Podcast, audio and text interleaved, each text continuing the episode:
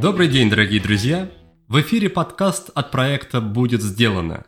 Программа для тех, кто хочет делать больше за меньшее время, а также жить и работать без стресса. С вами я, его ведущий Никита Маклахов, и вы слушаете выпуск под номером 193. Как обычно, напомню, что все упомянутые ссылки, полезности книги и прочие рекомендации вы найдете на странице с описанием этого выпуска по адресу willbedone.ru slash 193. Сегодня у меня в гостях Илья Красинский, один из самых опытных и известных продуктов, специалист по юнит-экономике, а также основатель и SEO сервиса сквозной аналитики rig.ai и продуктового курса Heroes Camp. Но, несмотря на такую богатую экспертизу моего гостя в бизнесе, разговаривать мы сегодня будем не об этом. Мы затронем множество разных тем, и вы увидите, вернее услышите, что Илье есть чем поделиться по каждой из них, опираясь на свой собственный опыт. Так, мы поговорим о депрессии и антидепрессантах, о сериалах на Netflix и гендерах, которых вдруг внезапно стало больше, гораздо больше, чем мы к этому привыкли. Обсудим свободу выбора контента, если, конечно, она у нас вообще имеется, и поговорим о том, как выбраться из информационного пузыря – если вдруг мы в него попали. Еще Илья расскажет, как тренировать нейропластичность, как получить 20 лет опыта за один день и как найти в себе силы продолжать работу над проектом, если целый год не видно никаких результатов. Ну а прежде чем начать, хочу поздравить вас, дорогие друзья, с прошедшим Днем Знаний 1 сентября. Надеюсь, что с завершением школы и института вы не прекратили свое образование и что вы, как и я, придерживаетесь концепции lifelong learning, то есть непрерывного, постоянного образования, обучения и развития. Так, я только что закончил обучение на психолога, которое длилось несколько месяцев, и не исключено, что скоро, совсем скоро впишусь в какую-нибудь новую образовательную историю. Если вы тоже созрели для того, чтобы чему-нибудь поучиться, могу вам порекомендовать, как можно облегчить себе поиск подходящего курса – Воспользуйтесь порталом, который называется аккурсах.ру. Это каталог, в котором собрано 6 тысяч онлайн-программ от всех достойных внимания школ и образовательных платформ. Курсы разбиты на группы по направлениям, специальностям и профессиям. Тут есть буквально все от саморазвития до IT-сферы. Этот каталог здорово экономит время. Во-первых, есть фильтры сортировки курсов. Во-вторых, есть функция «Подобрать курс». С ее помощью можно получить подборку подходящих вам обучающих продуктов, сразу сравнить цены, почитать отзывы, узнать, сколько длится курс, есть ли рассрочка и так далее. А в разделе «Акции» постоянно обновляется список актуальных скидок и промокодов. Создатели портала аккурсах.ру подходят к делу добросовестно, публикуют только реальные отзывы студентов и проверяют наличие лицензии, прежде чем добавить школу или продукт в каталог. Так что вместо того, чтобы тратить время и гуглить сотни сайтов, просто загляните в каталог, где все уже собрано и структурировано для вашего удобства. Кстати, в этом каталоге вы найдете полторы тысячи бесплатных курсов, которым можно приступить в любой день, да хоть сегодня. Уверен, что вы найдете что-то интересное для себя. Ссылку на портал я оставлю в описании выпуска. Или же можете просто загуглить аккурсах.ру и сразу же его найдете. Но я тем временем перехожу к беседе с Ильей Красинским. Приятного прослушивания!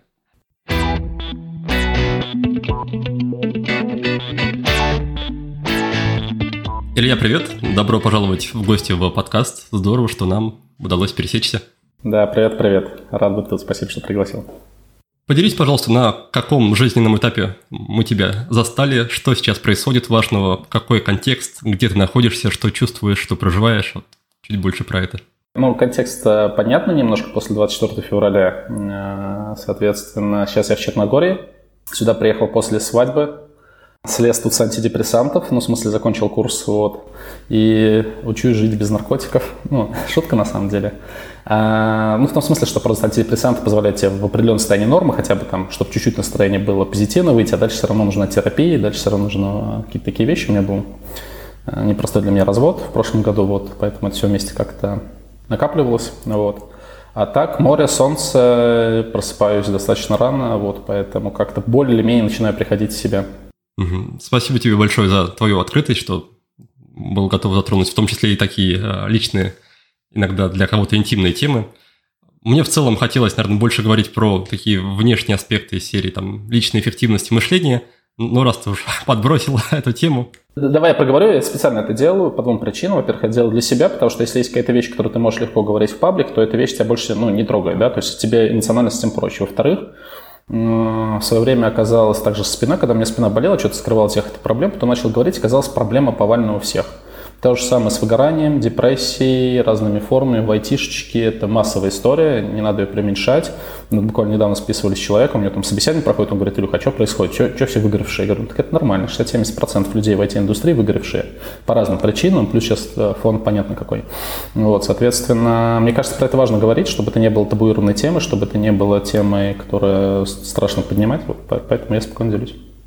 Поделись, как ты решил, что пора закончить курс? Было ли это твоим решением, э, решением, решением врача обоюдным? И есть ли сейчас страх, что прежнее состояние, с которым ты пытался работать, без таблеток вернется обратно? Я находился под контролем врача-психиатра, плюс терапевт. Вот. А плюс э, с утра у меня ну, была такая усталость, то есть когда ты очень долго их принимаешь, то еще раз, антидепрессанты современного поколения, третье, они очень избирательно действуют, очень тонко воздействуют, и с хорошим врачом они подбираются прям очень эффективно. У меня что первые были неплохие, но там были некоторые побочки не критичные, но тем не менее.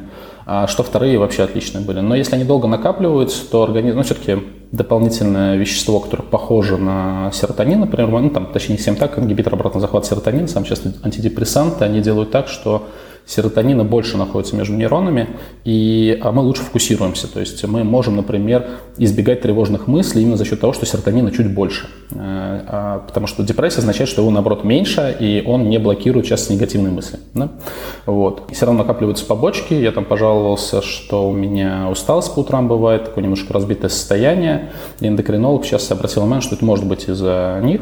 Я уточнил, подтвердил, мы решили попробовать этот эксперимент сделать, потому что, ну, это же не наркотики, ты с них не слазишь в привычном смысле слова, то есть с ним нет зависимости, нет тяги к ним. То есть э, есть страх, это правда, то есть ты такой, когда, ну, сколько я, получается, месяцев, 9, а, наверное, да, был на них. Вот. А, конечно, есть страх, что ты с утра не, ну, будешь просыпаться так, как это был 9 месяцев назад, когда у тебя вообще ни сил, ничего, ни желания нет, и прям всем все грустно.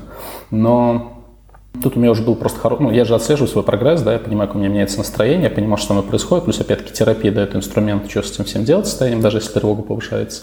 А, вот, поэтому такой, ну, давайте попробуем просто слезть с них эксперимент на две недели, ты там, ну, там, три недели, ты чуть-чуть понижаешь дозу, просто нельзя резко сбивать, потому что организм привыкает к э, веществу, и надо плавно просто этот процесс делать. И все нормально, как бы слез и забыл от слова совсем, то есть, знаешь, это приятное ощущение, когда тебе вечером не надо, ну, у меня ночного действия были, не надо ничего брать, не надо вспоминать, что тебе надо их принять, потому что пропускать нельзя, ну, то есть, если ты их пьешь, то ты их пьешь. За два дня они вымываются из организма окончательно, вот, и приятная история, я 7 лет не пью алкоголь, но вот сейчас, ну и с ними, естественно, нельзя пить алкоголь. Они друга блокируют, они выводятся из печени. И как бы ты все время пьяный, все время под антидепрессантом. То есть у тебя они просто не могут выйти из организма, поэтому не надо так делать. А очень приятное ощущение, когда ты вечером не проверяешь себя, что тебе надо не забыть принять таблетки. Вот это прям кайфово. Так что прям в моем случае все очень даже легко произошло. Ну, мне кажется, грамотно и врач, и антидепрессанты, и терапия, и солнце, море, вот все вместе как-то оно причем проблем в объективном мире не сильно стало меньше. Это же вопрос внутреннего восприятия во многом. Да, да, звучит круто и по моему опыту может еще помочь в подборе подходящих таблеток. Как ни странно, или может быть не странно, генетический тест. И в этом плане мне как раз было полезно, когда я познакомился с этой историей, и врач мне предложил определенный препарат. Я потом залез в генотек, где у меня был уже как раз сданный ДНК-тест, и оказалось, что как раз к этому веществу у меня хорошая по, по крайней мере, по их прогнозам, а, восприимчивость без побочных эффектов, и это на самом деле оказалось, оказалось так. Прикольно, круто. Ну, круто, да. Я вот так не делал, я все никак не сделал себе генетический тест, я их уже три штуки купил. И по разным причинам, последний раз, опять-таки, после 24 числа, мне не до этого немножко было. Да, и мне эта история тоже очень близка, и я себя, наверное, ловил скорее на таком предубеждении или страхе в момент, когда я принимал антидепрессанты, когда мне становилось лучше – я как будто бы обесценивал это состояние улучшения, потому что какая-то часть меня говорила мне, ну, конечно, ты же на таблетках, и значит работают именно они, а не то, что ты там делаешь еще 150 других вещей. А следом я э, общался с этой, с этой частью и приходил к выводу, что если есть таблетка, которая стоит 20 рублей в день, и она работает и не дает сильный побочек, и приносит классный эффект, то было бы странно такую таблетку э, не принимать, поэтому все-таки зачастую, если подобрал подходящий да, препарат, то плюсов может быть гораздо больше, чем минусов. И, наверное, здорово, да, действительно, что такая стигматизация постепенно с этой истории спадает. Но в то же время не стоит рассчитывать, наверное, на нее как на панацею. Но она не решает проблемы, да. То есть она просто дает тебе энергию решать проблемы. То есть э, если до этого у меня настроение было где-то в минус 8, минус 6 зоне, то с их приемом оно просто пришло в 0-2. То есть это не значит, что у тебя много энергии, у тебя все еще мало. Ну, у меня, по крайней мере, было мало энергии, но, по крайней мере, у тебя есть сила что-то начинать, пробовать, делать, общаться с терапевтом. Ну, на это тоже нужна энергия. Вот. Что тебя самого подтолкнуло обратить внимание на эту тему, когда ты почувствовал или начал замечать, что что-то внутри нуждается в помощи, исцелении, починке? А, да, в том-то и дело, что в таком состоянии ты не очень это отслеживаешь, я, по крайней мере, не очень отслеживал, то есть там в терапии достаточно давно нахожусь и искренне считаю, ну, я уже много раз говорил в паблик, а, что продукты, менеджеры, маркетологи, ну, там разные ребята, там, аналитики, с которыми работал, все, кто в терапию начинает ходить, у них через год колоссальный прогресс в профессиональной деятельности. Ну, достаточно понятной причине вдруг появляется час в день, подумать о себе, о том, как они воспринимают окружающий мир, что их триггерит, какие у них паттерны из детства тянутся, которые нам давно уже не нужны.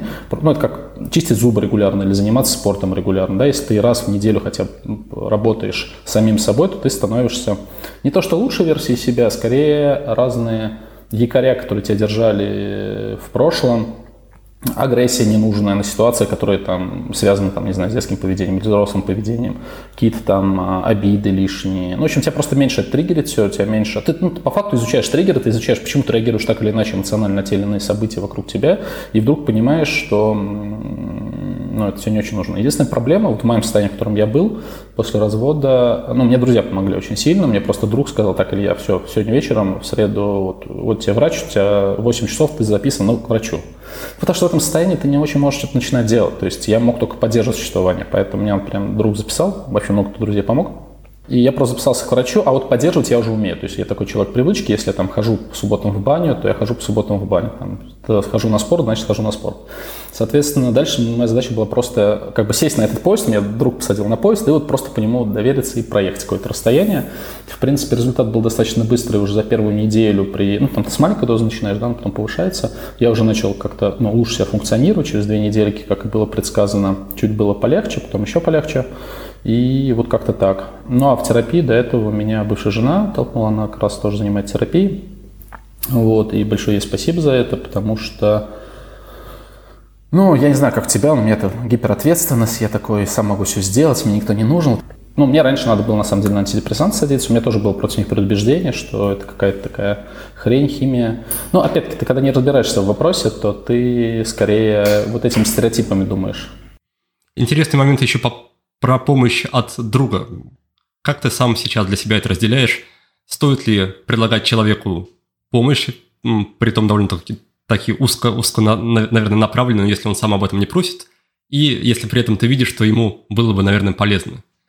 Ну, смотри, это очень сложный момент, потому что, ну, например, на терапию или на випассану или куда-нибудь еще отправлять людей без запроса просто абсолютно бесполезно если у них нет запроса, они провалят эту встречу, они захотят заниматься. Ну, то есть силком можно сделать, но, но это бред полный.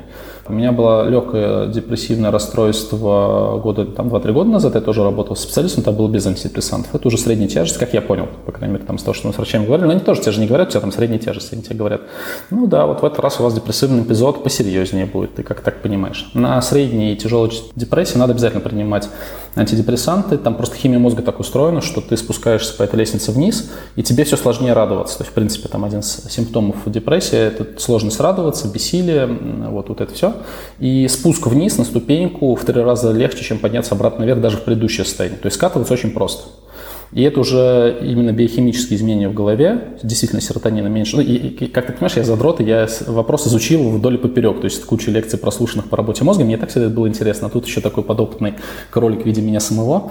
Вот, надо было какие-то хоть пользы из этого всего состояния вытаскивать, поэтому я очень много читал, смотрел, разбирался. Это не значит, что я специалист, конечно же, нет, но на любительском уровне как-то понимаю.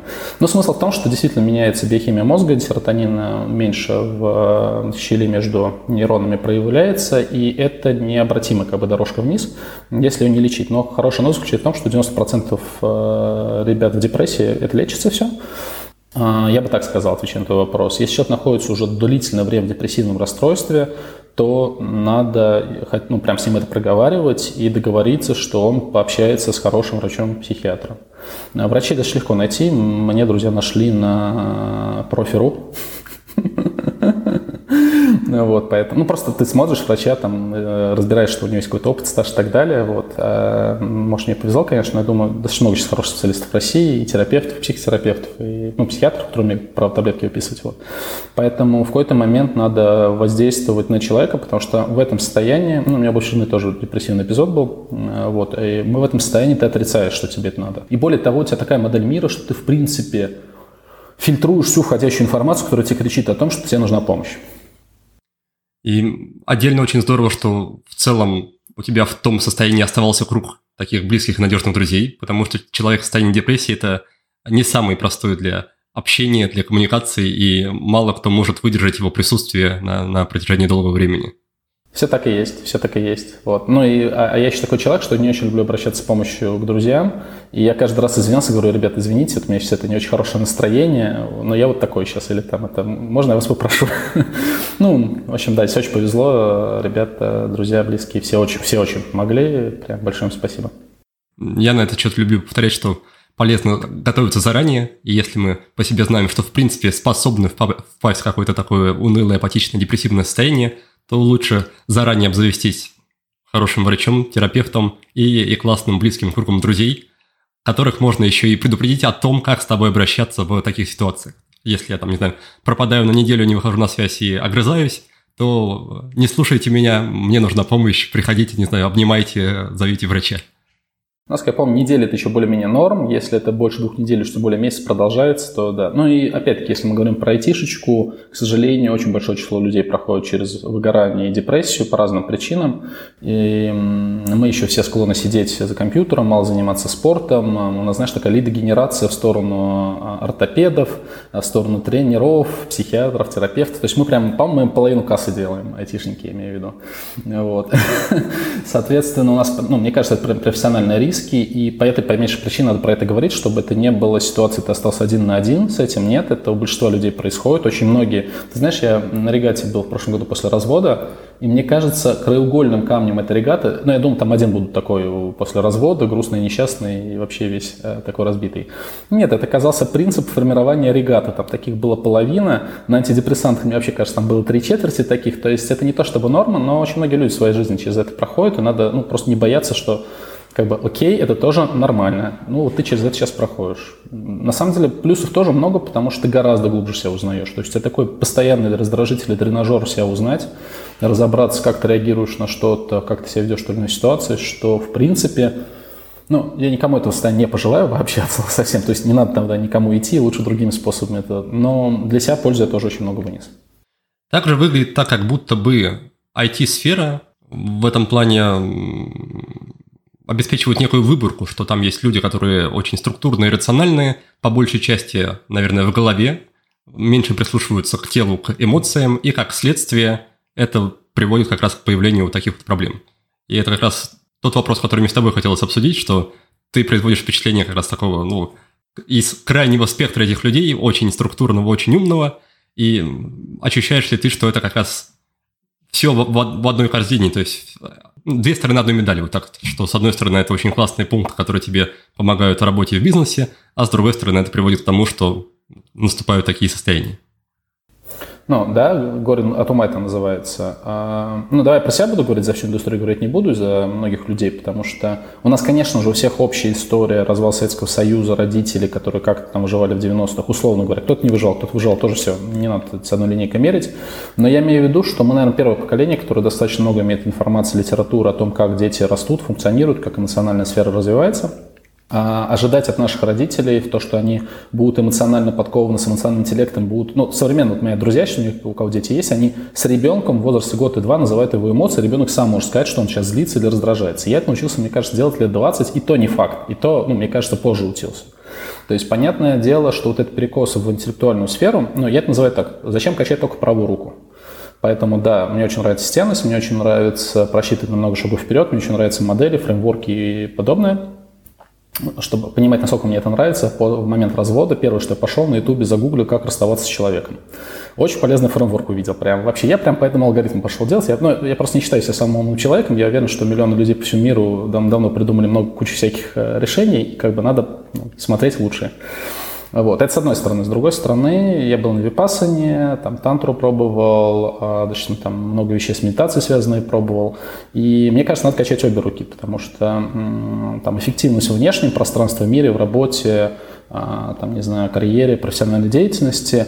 А, это здорово, замечательно. Кроме этого, есть внутреннее пространство, где тоже есть определенные правила, законы. Они последним минимум сто лет ну, научно изучаются. Если посмотреть там какие-то вещи из буддизма а, и нейробиологии, они очень хорошо друг дополняют сейчас. Очень многие методы типа КПТ, когнитивно-поведенческой терапии, самым доказанным эффектом, там, АФТ, эмоционально-функциональная терапия, а, ну, прям дружат с медитациями, дружат с какими-то такими практиками. То есть, если мы берем религиозный аспект, оставляем практически, как на Випассане говорят, там, ну, все самое практическое отсюда берите, то, что вам кажется разумным, полезным, остальное, ну и не важно.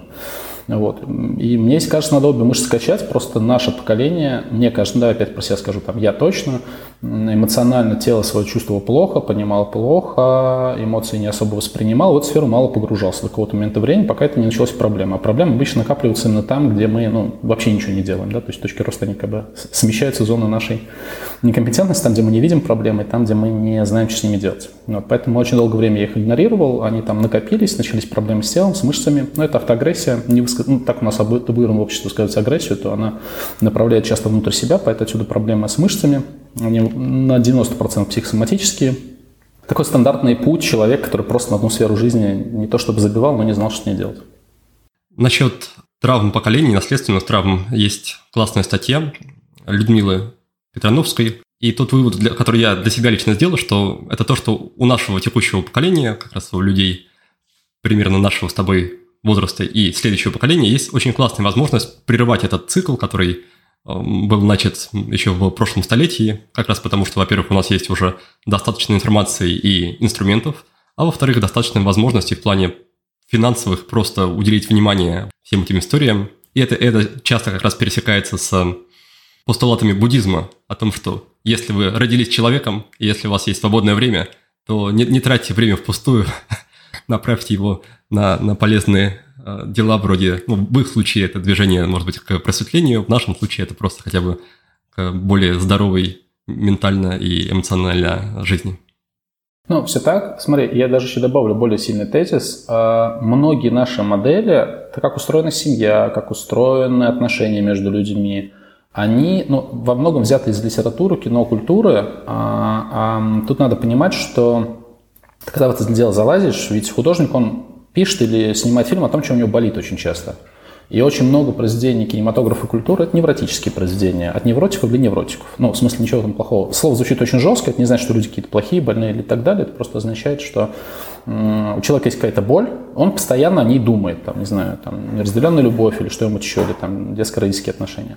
Соответственно, многие представления о том, как должна быть устроена семья, а, там, что ты вот, ну, встречаешь человека на всю жизнь всегда, да, очень много идеализированных представлений нас программируют на определенную модель реальности моя интерпретация, как я сейчас понимаю, вот это одна из тем, которую там горячо и часто обсуждаем.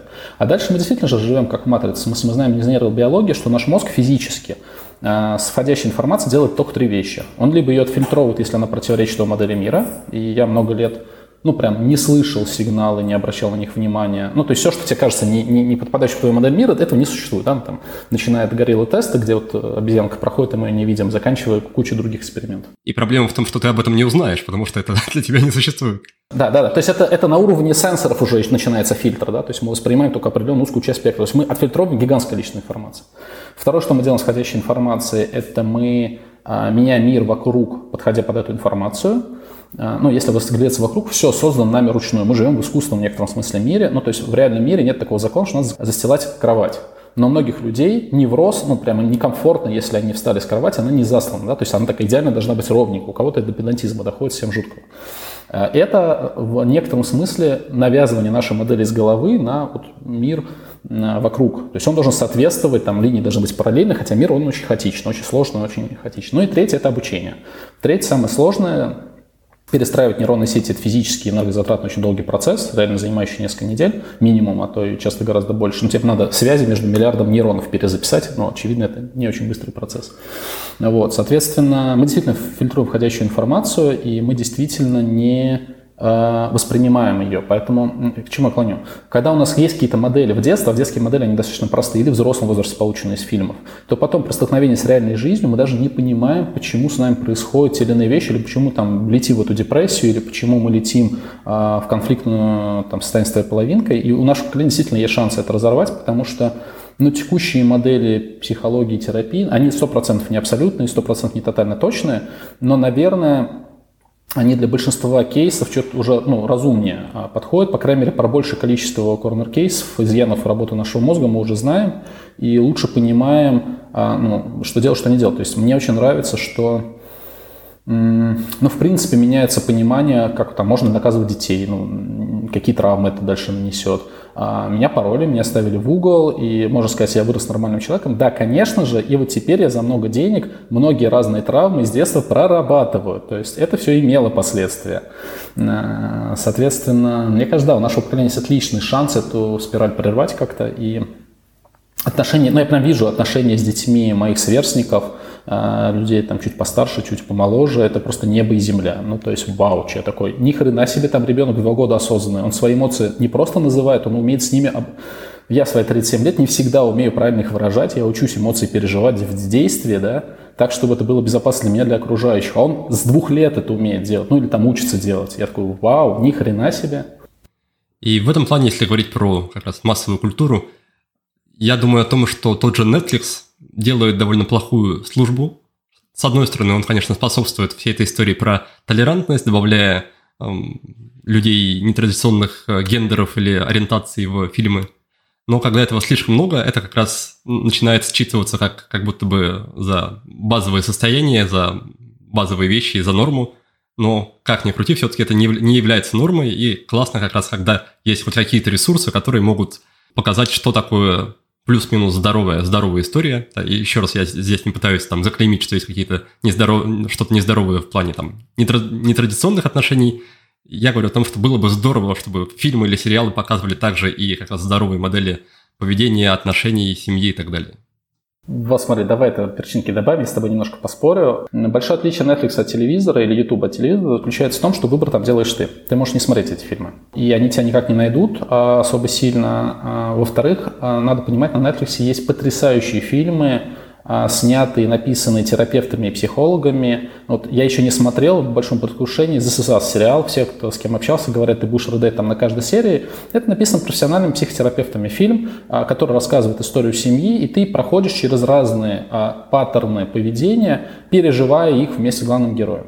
Сериал «Друзья», например, который один из самых популярных на Netflix, ну и вообще там сериал, да, а, он потрясающе, оказывается, круто написан. Там, если ну, смотреть, я много раз смотрел на английском языке, все 10 сезонов, там они очень круто, ненасильственно общаются, они называют свои эмоции, спрашивают эмоции другого человека. То есть, если прям слушаться в слова и выписывать, то на самом деле это куча паттернов, как по-хорошему стоит людям общаться. То есть, ну, мы знаем там за несколько тысяч существований человечества эффективные, неэффективные формы общения.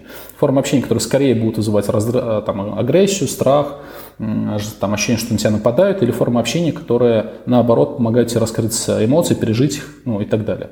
И подспудно тоже нас этому учит. Вот. Поэтому большое преимущество YouTube и Netflix заключается в том, что они разные тебе дают контент, ты можешь его выбирать зависит от того, что ты выбираешь. Например, у меня лента в YouTube наполовину это науч-поп, и я все время нахожу для себя новых авторов. А, все время нахожу новых авторов по психологии, по там, памяти мозга, как она устроена.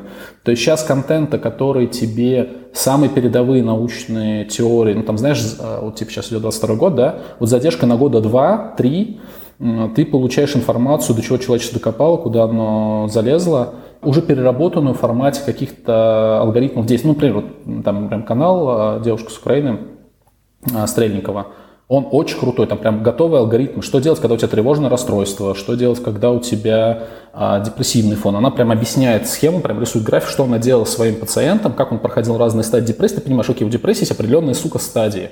Вот что с тобой будет происходить. И я подсовывал этот контент куче своих друзей, и каждый раз это ну, там, какие-то простые упражнения, то, что там за минуту можно сделать, да, ну, сам простой пример приведу. Если началась тревога, она бывает разной силы степени, тяжести, то очень часто тебе надо просто напрячь все мышцы тела и сжечь кортизол или адреналин, которые у тебя вырабатываются в крови, а, потому что они у тебя вырабатываются для того, чтобы ты там бил, бежал, куда-нибудь дрался, а мы их, ну, мы сидим за компьютером и никак их не выражаем. Их надо просто сжечь в крови. Для этого надо напрягать мышцы. Ну, либо там пойти грушу помесить, либо просто на там 20-30 секунд сжать все мышцы очень сильно. Такого рода вещей стало очень много. Это тот же самый YouTube, тот же самый Netflix. И мне кажется, этого еще больше встает, потому что мне кажется, ну даже если посмотреть, сейчас банально будет пример, я большой фанат вселенной Марвел, там тоже очень много психологических отношений. Если туда посмотреть, то во всех этих суперменах, собственно, почему они клевые, ну, не супермен, точнее, там человек, а муравей какой-нибудь взять или там взять Капитан Америку, они на самом деле очень конфликтные персонажи. Там интересно не общие, когда они э, собирают их всех, а посмотреть отдельные частные фильмы. Там прям показаны конфликты, через которые проходят главные герои, их травмы и как они влияют на их решение. То есть сейчас, мне кажется, психологизма стало много даже вот в таких совсем уж развлекательных форматах. Понятно, что дети этого не увидят и не считают, но продукт многослойный получается. Поэтому, мне кажется, человечество много лет не уделял этой проблеме внимания, но сейчас, наоборот, очень много уделяет внимания, и это сказывается как-то на всем. Ну а что касается там э, черных, белых, корейцев, китайцев, слушай, давай честно скажем, э, у нас, э, ну это проблема белых людей в том смысле, что мы до этих проблем не то чтобы не доросли, нет, пожалуйста, но просто вот в том обществе сейчас эти проблемы, а у нас рановато про там гендерное равенство и так далее смотреть, оно сможет раздражать, но вообще говоря, не мы снимаем этот контент, он снимается американское общество для себя, это их проблемы, и как бы пускай они их лечат так хотят. Ну, вот. Мне кажется, все равно net позитив это все очень хорошо, а, больше осознанных людей появляется, больше людей получают информацию, как устроена голова, как устроена психика и так далее. И мне кажется, у наших детей будет на порядок меньше проблем. Ну, могу быть неправ, могу там не претендую на истину в последней инстанции, но как так примерно. Скорее всего, они будут другие, других масштабов. Это факт. Ну, в смысле, то, что мы им несем новые травмы, это сто процентов факт, поэтому можно уже там с детства, вот у меня на свадьбу откладывали родители деньги, я буду откладывать на терапевта для детей. Ну, с другой стороны, не настолько много это сейчас стоит. Угу. Да, насчет Марвела я как раз тоже на днях прочитал статью забавную про нового Бэтмена, которого я не смотрел, но статья была интересная, как раз э, такой психологический портрет этого персонажа и о том, что он очень неэффективен в своих, э, в своих мировоззрениях, в своих действиях. Тоже оставлю ссылку, можно познакомиться. А по поводу э, Netflix и подобных сервисов, мне на самом деле есть сомнения на тему того, появляется ли больше свободы в плане выбора контента, потому что все-таки я думаю, что 90% времени мы, люди, тратят именно на просмотр видео из рекомендованных. И если взять какой-то тот же Netflix или Кинопоиск, там очевидно, что есть миллионы разных фильмов. Классика и разные документальные фильмы, до которых ты никогда не дойдешь, единожды попав в этот информационный пузырь э, рекомендаций – и так и будешь листать по вот этой главной, а, главной странице и смотреть, что смотрят другие люди, похожие на тебя в твоих вот в этих предпочтениях. Не то чтобы прям профессионально этим занимаюсь, но я и с кинопоиском работал, с ребятами взаимодействовал, э, там, с музыкой, по крайней мере, немножко знаю, как музыкальный алгоритм работает а с другими ребятами общался, то есть я ну, достаточно близок к этой теме.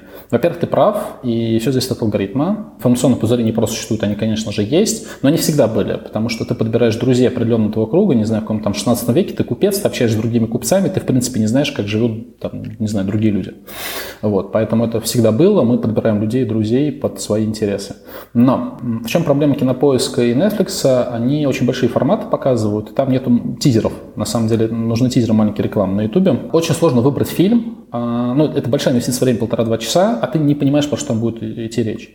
На YouTube есть отличный формат, когда выкладывают самые лучшие моменты фильма, и я смотрю там какие-то отдельные моменты этого фильма, если мне заходит 3-4 момента, я такой, ну, можно посмотреть. Вот. А если там прям вообще зашло, то прям точно стоит посмотреть. Соответственно, алгоритм YouTube тебя постоянно выталкивает в информационном пузыре. Я не знаю детали реализации, то есть здесь есть и в ту, и в другую сторону аргументы, то есть информационный пузырь бывает, из него бывает сложно выйти, но современный алгоритм тебе часто подсовывает что-то вне пузыря. Я каждую неделю не проходит, чтобы YouTube мне не подсунул нового какого-то автора, новый канал, который я не смотрел, на разные тематики. Я на разные каналы попадаюсь, на разные точки зрения попадаюсь. Прям а, он это как-то делает. И Точно так же относительно, я вот там смотрел, когда у нас был ковид, а, да, и там ну, тоже надо было разобраться, как работает. У меня просто два хобби, это квантовая механика и микробиология. Это прям люблю такие. Перед сном, ну, там, знаешь, условно лекции Северинова, там, Дубынина посмотреть, прям кайф вообще. То есть, как бы, у тебя все равно больше выбора, чем когда ты смотришь телевизор. Ты находишься в одном клике от этой информации, поэтому, а, но прилагать усилия, чтобы выйти из своего информационного пузыря точно стоит. Ну, например, меня, у меня очень тяжелое отношение с философией.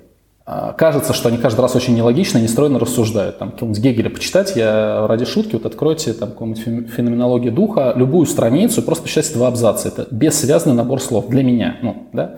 Но э, я прям пробовал, делал усилия, смотрел ребят из Шанинки, философов, социологов.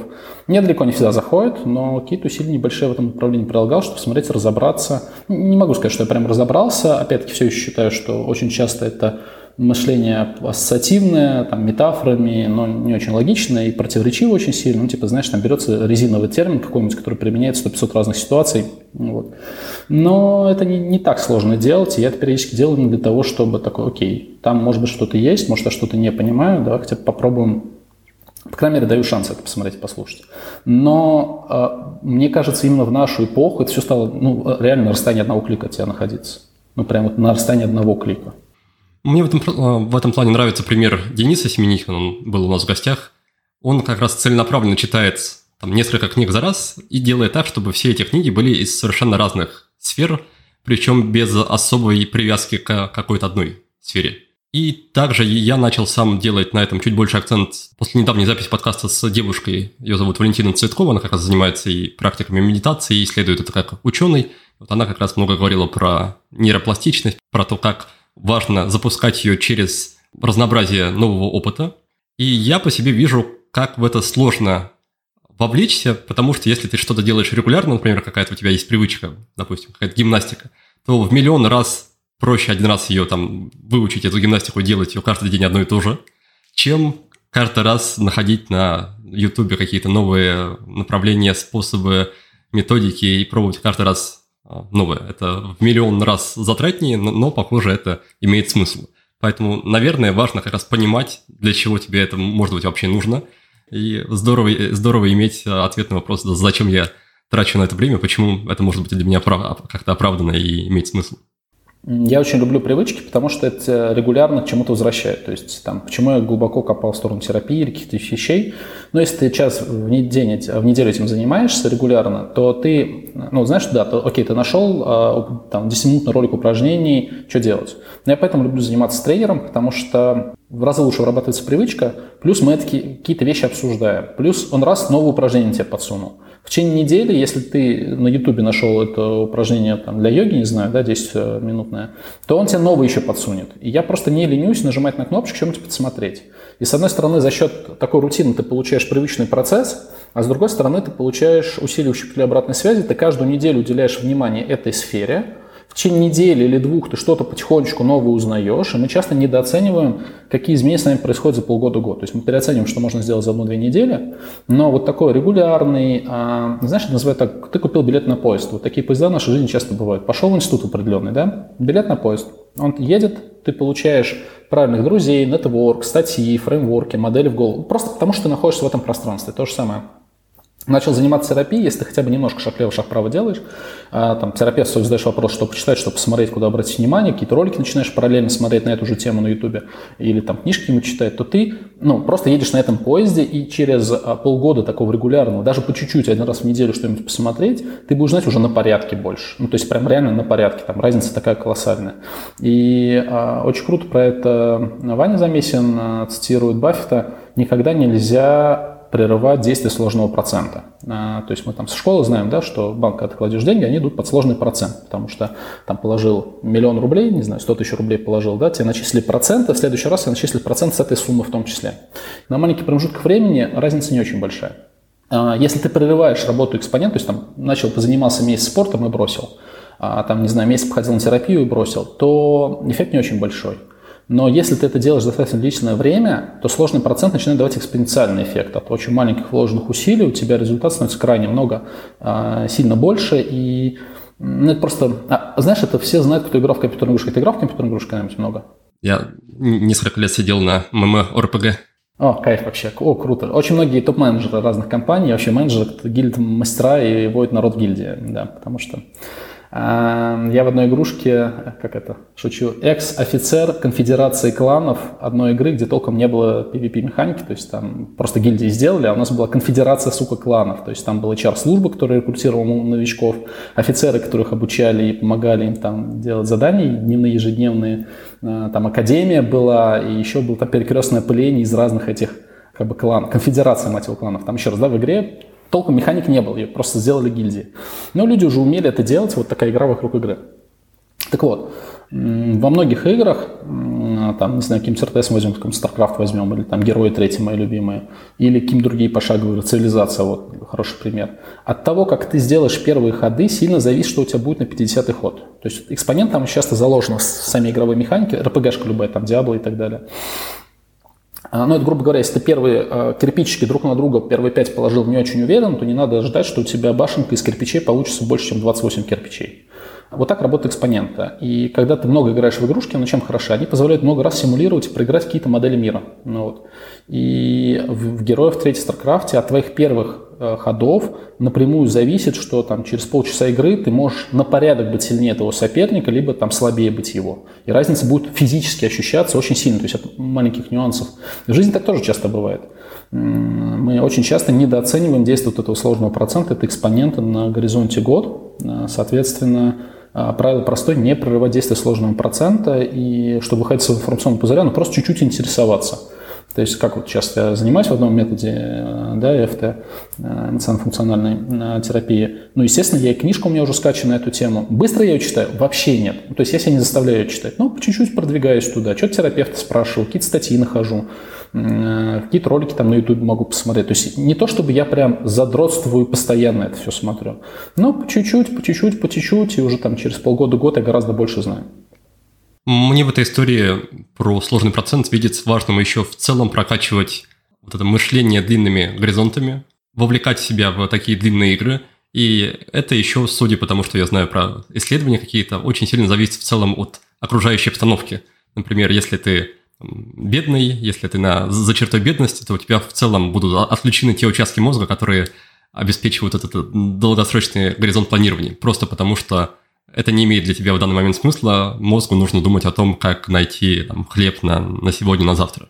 Поэтому, видимо, это как раз некая форма уровней, что сначала ты налаживаешь хоть какой-то базовый комфорт, а потом постепенно увеличиваешь горизонт планирования и дальше более спокойно увлекаешься в истории вроде привычек или терапии, которые не дают эффекта в моменте, но ты знаешь, что через год, 5-10 лет, если это не забрасывать, оно точно, точно будет.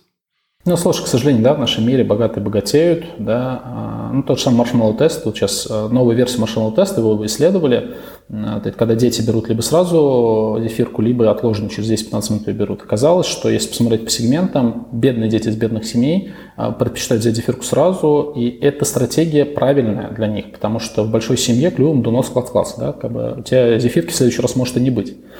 И э, я не уверен, что это уровни, потому что, ну, опять-таки, да, там надо понимать, что постсоветское пространство, немножко обобщаю, наверняка куча разных нюансов есть, да, но основная идея такая.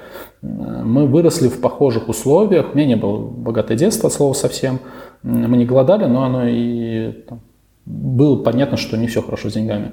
Вот. И при этом а, именно в странах, где ты все-таки можешь ну, не думать о прям вот сегодняшнем дне, что тебе нечего есть, и завтрашнем дне развивать больше навыков, таких как а, координация, взаимная помощь. Ну, то есть вот, мне очень нравится мысль Шульмана, что советское общество очень гордилось тем, что из бутылки пластикового и скотча может делать все, что угодно, при этом не понимая, что плата за это тоже была вот за эти очумелые ручки в виде отсутствия слаженной координации между собой, умения договариваться с людьми, с которыми ты не согласен. То есть у нас, ну, я не знаю, это прям очень сложный навык, большинство людей, мне кажется, нет, ну, там, мне с ним тяжело.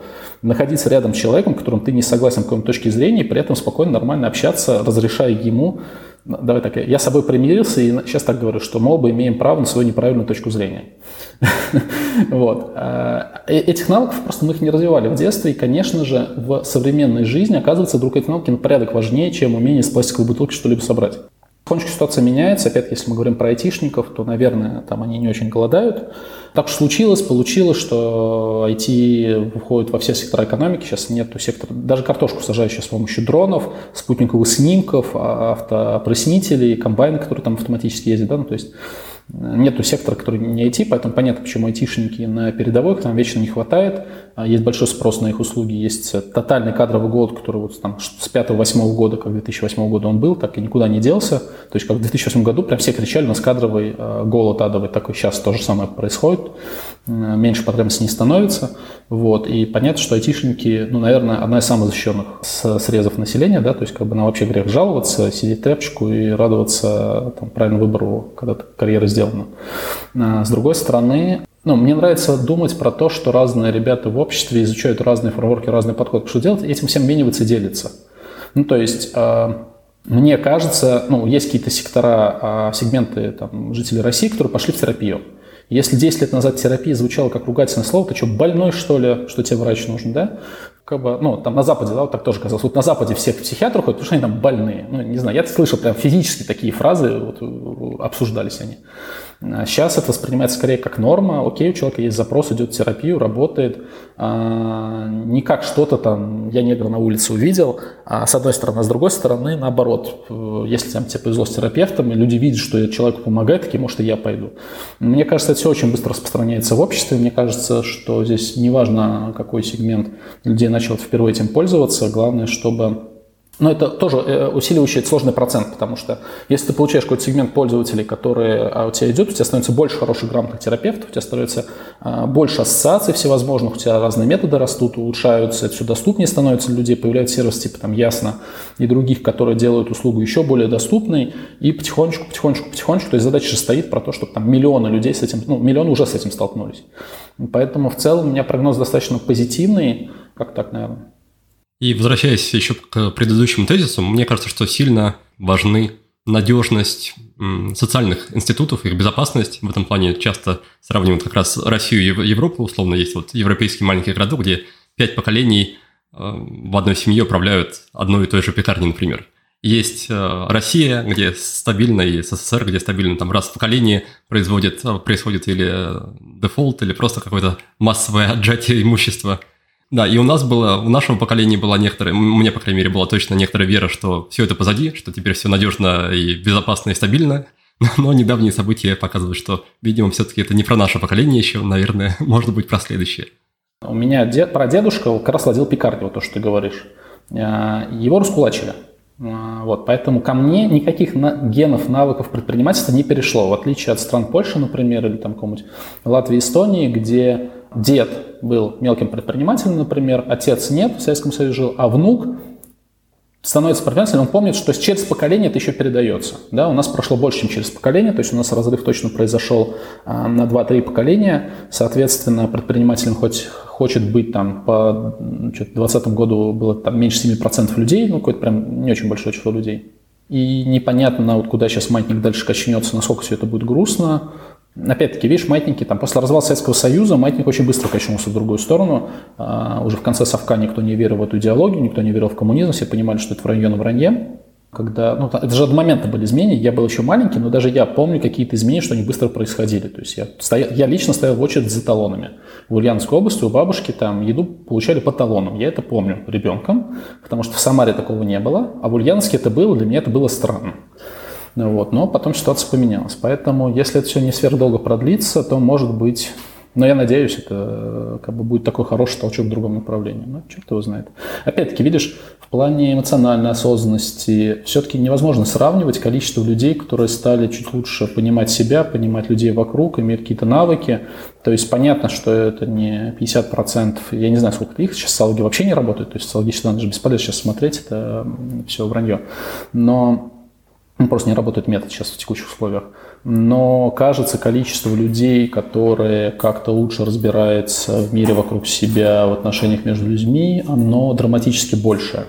Поэтому я надеюсь, ну, надеюсь, да, что как-то удастся отрефлексировать всю ситуацию, сделать исторические какие-то выводы, и может все поменяется. Ну, посмотрим. Правда, по ощущениям, внешние перемены, они происходят все-таки быстрее, чем внутренние. И мне кажется, как раз нашему поколению будет еще трудно не говорить своим детям там что-то вроде «в России не стоит делать бизнес, не храни деньги в банке, случится опять там обвал, дефолт э, и так далее, и так далее, иди работать врачом». Мне кажется, что вот этот момент будет еще передаваться чуть дальше. Слушай, то сто процентов. При этом э, мне все-таки хочется быть оптимистом. Э, ну, давай так, это выигрышная стратегия чисто для моей головы, потому что в депрессию заводят автоматические негативные мысли, которые тебе все время кричат, дальше будет только хуже. То есть там важный момент преодоления депрессии в конце прошлого года, под Новый год для меня было понимание, что все мои прогностические модели в конечном итоге неверны. Ну, я имею в виду, которые в долгу идут, потому что собственно, а там в основе депрессии лежат автоматические мысли, которые тебе сходу говорят, что тебя ждут неприятные последствия. И ты все время прогнозируешь что ты, ты будешь в отрицательной зоне, что надо будет как-то бороться, переживать это все дело и так далее. Ну, ну, и важный момент для меня еще был понимание, что внутренние голоса, которые звучат в голове, там у каждого из нас, да, им не надо доверять на 100%. Очень часто они, пытаясь тебя защитить, сделав так, чтобы ты не испытывала боль, генерируют тебе картинку, такая, знаешь, внутренняя матрица. Вот мы все смотрим наше внутреннее кино, наши автоматические мысли. То есть, когда ты вот медитируешь, рефлексируешь, отслеживаешь, ну, я прям знаю, какие у меня мысли одна за другой э, генерируют этот образ э, негативного будущего. А важно было работать в терапии с тем, чтобы научиться отслеживать эти мысли и понимать, что а, у меня функция оценки реальности сейчас, она просто неверная. Она врет, она прям меня обманывает, она подводит. А, то есть а, из любой ситуации всегда можно надергать фактов для того, чтобы обосновать ту или иную точку зрения. Соответственно, а, учитывая наш фильтр, который у нас есть на входе, очень легко забиться в этот э, пузырь а, под названием «я вижу только негативные мысли», «я вижу только негативные проявления», все в среднем скатывается куда-то в днище и дно, и это очень комфортное состояние, мозгу прямо иногда нравится в, в этом, на этом дне лежать, находиться, новые факты находить, подтверждающие точку зрения подозреваю, у многих сейчас тревожное расстройство, мы все получим в той или иной мере ПТСР, даже не, не находясь на боевых действиях, да, просто потому что тот информационный фон, там, новости, которые мы все потребляем, это дум скроллинг бесконечный, он не может не приводить к изменениям в голове физически, потому что если мы все время тренируем одни и те же циклы нейронов, то связи между ними укрепляются. Вот что самое страшное. Вот. И такой стиль размышления, что все плохо, все пропало, все будет только хуже, хуже, хуже, он наслаивается. Нет, это не так. Очень сложно, ну, опять-таки про себя скажу, в моменты депрессии поверить, что когда-нибудь будет по-другому, невозможно. Вот год назад, ровно год назад я находился на Мальдивах, перед разводом еще, ну, к, к нему уже все шло, а, в очень депрессивном состоянии. Мне казалось, прям физически, меня не радовало солнце. Я обычно на море очень хорошо себя чувствую, как-то восстанавливаюсь. То есть для меня вода очень прям важна. А тут как будто солнце было с горечью, песок был с горечью, и вода была с горечью. То есть, знаешь, э, так повернули такую ручку, тренер, и а, все вот с привкусом горечи. То есть мне на море не хотелось идти, мне ничего вообще не хотелось делать. Я лежал в номере большую часть времени. И в этот момент времени мысль о том, что это все может поменяться, она невозможна. Я такой, ну все, окей, вот такая жизнь мне осталась. Я буду умирать, тихонечку болеть, болезни будет больше, близкие люди будут умирать, родственники будут умирать. Вот как бы оставшаяся мне жизнь. Окей, даже так, все равно лучше, чем никак, но вот такой я бедный несчастный. В этом состоянии представить, что все через ну, там, какое-то не очень большое время, ну, в моем случае месяца, полностью поменяется, перевернется, что с этим можно работать, существовать, было вообще невозможно. Вот. И я это в том числе себе постоянно начал повторять, когда такие, знаешь, сослеживаются депрессивные эпизоды, когда негативные мысли идут, такой, вау-вау-вау, стоп, я просто неадекватно оцениваю реальность. Я сейчас нахожу только негативные ее стороны. Давайте мысли отложим, как бы, окей, такие мысли идут, вот пускай меня идут, я там как-нибудь с ними поживу. Угу. Да, очень в такие моменты полезно вспоминать про тоже базовые заповеди буддизма о том, что все меняется, нет ничего постоянного. И мне лично также помогает помнить, когда ты рассказывал про не очень точные предсказания будущих неудач, мне помогает помнить о, о том, что даже если все это реализуется, так как я это сейчас предсказываю, все равно я не могу представить, как я себя буду в этом чувствовать. Потому что э, об этом как раз, по-моему, Гилберт пишет в «Спотыкаясь о счастье», книга про позитивную психологию, о том, что у нас нет способности предсказывать наши будущие ощущения. Воображая будущую ситуацию, мы э, чувствуем себя текущего в ней. То есть мы чувствуем так, как чувствовали бы сейчас себя в этой ситуации. Если бы я купил сейчас Lamborghini, я был бы очень рад. Но если я покупаю ее через 10 лет, то за это время много чего случается, и я испытываю другие ощущения, нежели вот в текущем моменте. То же самое верно для негативных событий. Обычно они ощущаются совершенно иначе изнутри, когда они все-таки происходят, а, а не когда я о них фантазирую. Сто процентов. И вот если уж можно здесь вывести закон для себя, опять-таки, да, только для себя его ввожу, точно будет не так, я спрогнозировал. Понимаешь, чем дело? У меня же еще профессия такая, я как человек, который евангелизирует фреймворки, рассказывает про них в IT, да, там экономика, а, модели предсказания, они достаточно точны. Вот именно вот эта математика 2 плюс 2 равно 4 в бизнесе, она достаточно точна. И очень сложно было понять, что это, опять-таки, я качаю только правую руку, а не везде эти модели применимы. Есть такой хороший вординг, а, all models are wrong, but some of them are useful. Да? Все модели ложны, но некоторые из них полезны. А, вот. Мне очень помогло понимание того, что моделирование относительно моей жизни хрень полная. Ну, то есть мы как делаем обычно? Мы берем жизнь других людей, экстраполируем на себя, да, какие-то события из них. Берем какие-то факты из прошлого, экстраполируем их в будущее. Вот этот метод, в принципе, порочен. И ты правильно говоришь, я не знаю, какое у меня будет состояние в будущем, я не знаю, что и как у меня будет происходить. Вот есть такой синдром отложенной жизни, я тоже долгое время грешил, вот сейчас я вложусь в бизнес, в продукт, все будет, а там будет, знаешь, как в сказке, жили они долго и счастливо. А, ну, во-первых, когда в сказке мы читаем «жили они долго и счастливо», это означает конец приключениям, потому что там дальше ну, ничего интересного, очевидно, не было. Ну, может, было, но мы, по крайней мере, про это не знаем. А во-вторых, ну, там, объективно, да, там, моей жизни сейчас ничего не угрожает. Я могу позволить себе путешествовать, там, в разных странах находиться. У меня была мечта вот два года путешествовать. Сейчас я, надеюсь, это делаю ее. А, там, есть какой-то запас денег, да, там есть много куча проблем и по бизнесу, и не по бизнесу, но тем не менее объективно вроде бы все прям ну, неплохо. А, но при этом внутренние переживания, они, конечно, периодически зашкаливают. То есть прям ну, тяжело, там, а, такой, как я дошел до такой жизни, вторая депрессия, да, там второй депрессивный расстройство. Ну, там можно легко себя накрутить.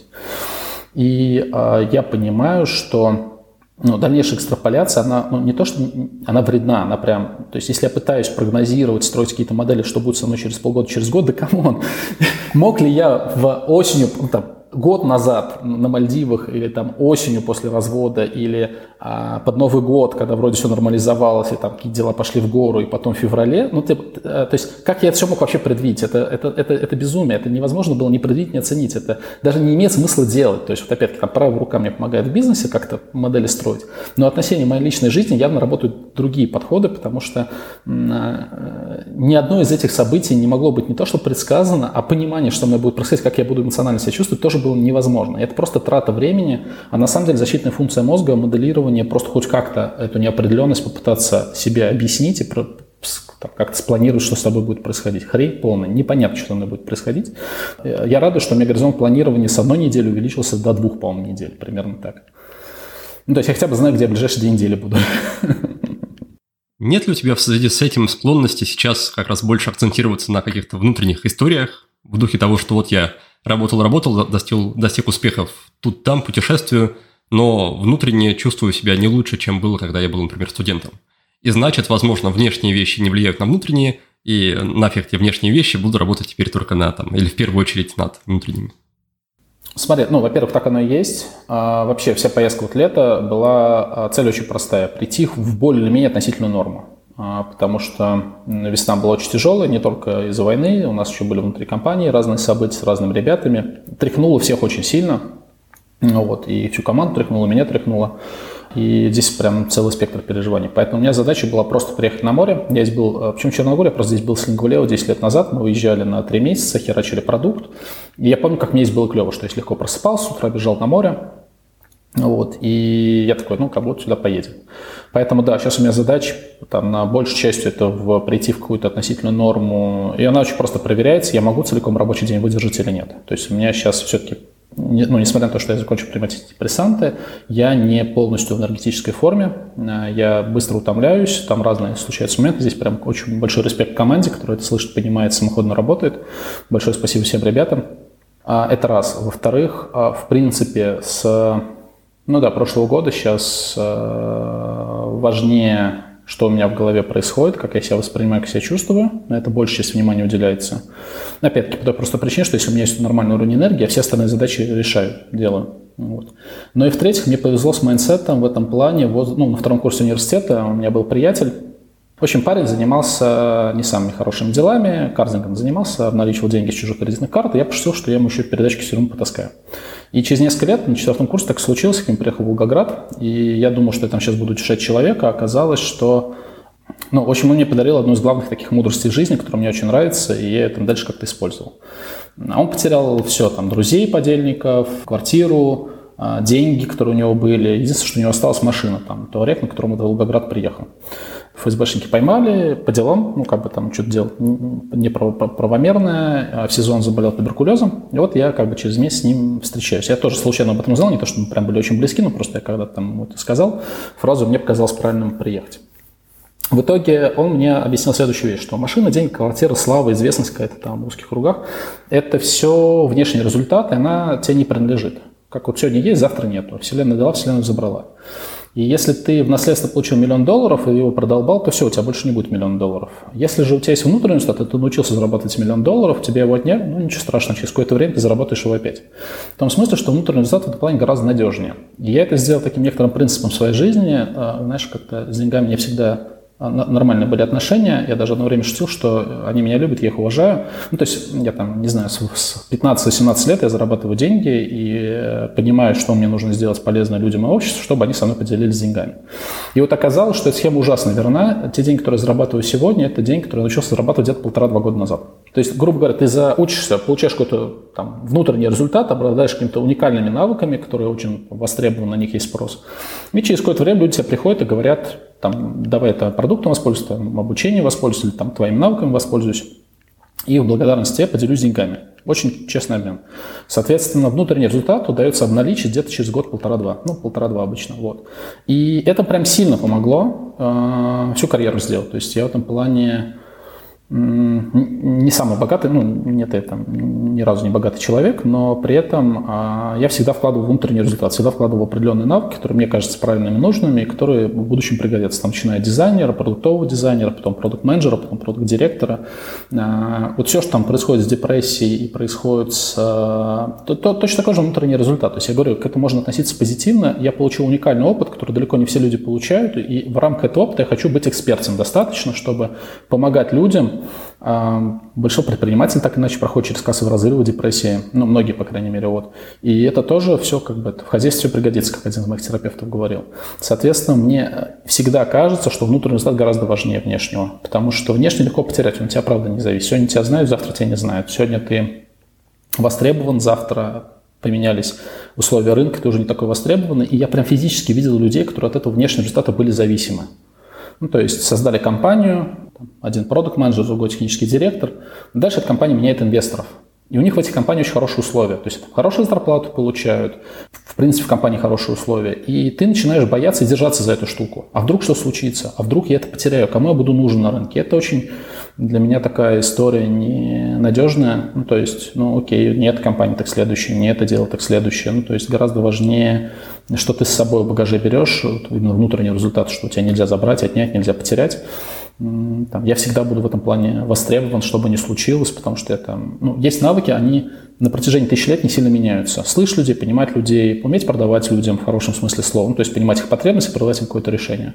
А, там, понимать, как работает групповая динамика в командах, понимать, как люди между собой взаимодействуют, управлять, понимать, как строится бизнес, как система, продукт, как система. Эти навыки, они очень трансферабл и в любом случае пригодятся, мне так кажется. Ну, ну, по крайней мере, здесь же нету правильных стратегий, здесь есть, есть очень много разных правильных стратегий, у многих людей разные стратегии на жизнь. Вот мне очень нравится такая стратегия, стратегия основана на внутреннем результате, и да, поэтому отвечаю на твой вопрос, внутреннее гораздо важнее сейчас внешнего. Какое мудрое стоическое мировоззрение у твоего знакомого Кардера.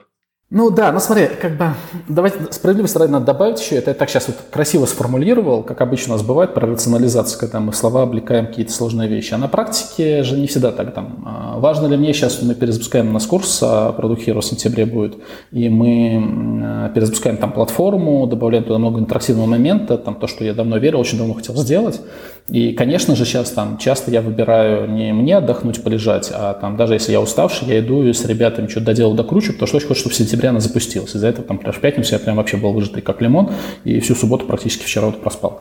Вот, то есть как бы на практике это звучит как такое некоторое а, направление движения, а, точнее в теории оно звучит, а на практике, конечно, бывает исключение. То есть я понимаю, что для дела что-то надо сейчас сделать, я часто жертвую какой-то своим уровнем энергии, и это все-таки иду делаю, потому что, опять-таки, я же не один работаю, у меня целая команда есть, люди есть, у них тоже есть свои планы, мечты, желание, стремление все увидеть, чтобы получилось, и не круто, если там я такой, а я устал. Ну, я, я, я не могу сейчас такое позволить сказать.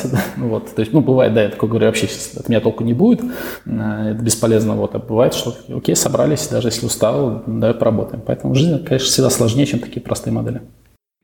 Мне было также важно услышать про вот эту историю, что внутренний результат по твоему опыту переводится во внешний где-то через год-полтора, и хочется спросить, как в этот период ты себе, не знаю, напоминаешь, убеждаешь себя, что отсутствие результата сейчас – это не, не, не что-то такое неправильное, не, не что-то с тобой не так, а просто еще не прошло нужное время. И, и как ты при этом определяешь, действительно ли это так, или ты просто учишься не тому, научился не тому уже, там, занимаешься какой-то ерундой, и, и бессмысленно ждать в этом случае два года еще. То есть такая книжка Atomic Habits, там базовая идея там заложена. Одна из лучших книжек про привычки. Вторая, которая лично мне нравится, The Power of Habit. Там очень много примеров, что что то, что. А мы учимся на примерах на кейсах. А, опять-таки, да, знаешь, вот прям про все, что мы с тобой говорим, про буддизм, а про восприятие, про изменчивость вот это анучи, что там, если сейчас плохо, это не значит, что так будет всегда, наоборот, скорее всего, поменяется. А, так вот, а, мысль следующая. У нас, в принципе, у людей очень паршивая функция получения удовольствия. Вот допамин у нашей системы, она очень подлая в этом плане. Это физиологически, биологически было устроено, для эволюции это было более чем окей, а нам с этим жить и мучиться. То есть, чем больше у тебя радости есть, тем больше тебе надо получить дозу допамина, чтобы испытывать еще больше радости. Но поэтому там многие наркотики да, требуют все время повышения дозы. Не все, но вот построены на допамине э, достаточно часто. Соответственно, вот тот же самый ламборжини, о котором ты говорил, проблема отложенной жизни заключается в том, что когда ты получишь это ламборжини, скорее всего, ты порадуешься всем недолго, э, и э, радость как бы улетучится. И это очень часто где происходит. Я конференции многие когда организовывал, я знаю, что максимальный пик радости на конференции – это первые 20 минут конференции, когда я понимаю, что все уже пошло по накатанной, и проблем не будет. А дальше только неимоверная усталость. И весь народ на конференции идет, да, там, а, мы, а мне еще панель, например, вести, там, у нас были там на Апсфорол 2000 человек, там 400 человек в зале, я панель веду.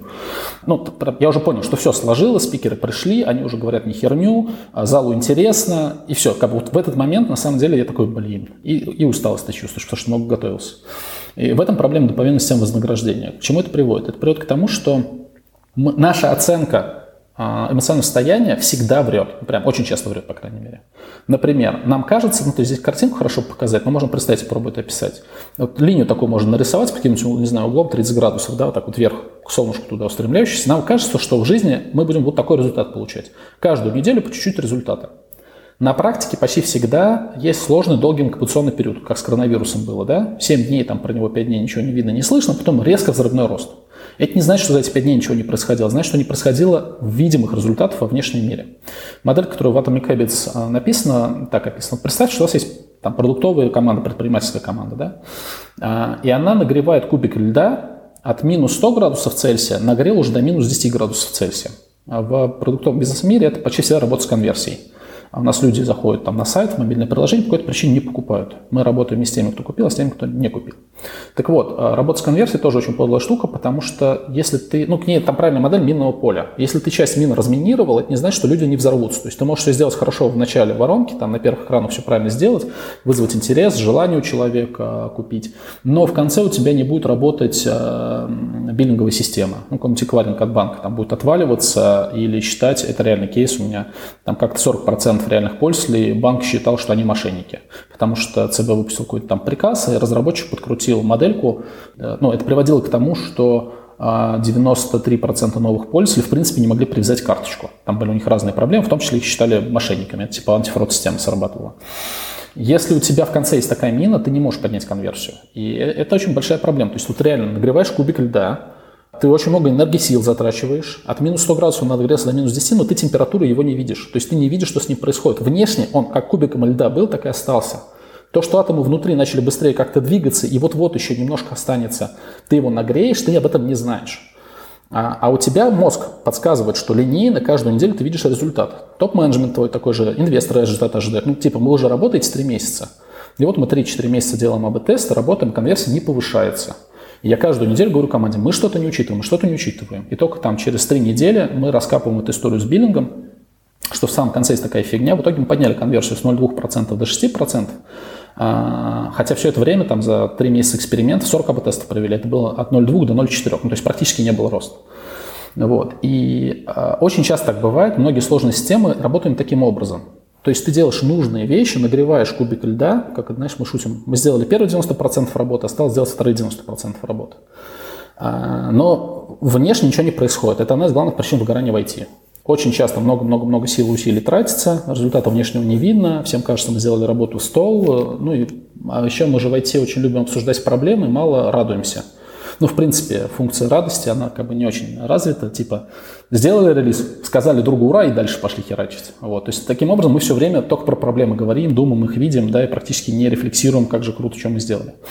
Соответственно, если посчитать площадь под графиком, вот эта разница между нашими ожиданиями, которые красиво туда к солнышку по 30 градусов стремления линии, и реальностью, которая очень долго ничего не дает, а потом, если повезет, взрывной рост, то большая часть площади этого графика мы находимся в отрицательной зоне.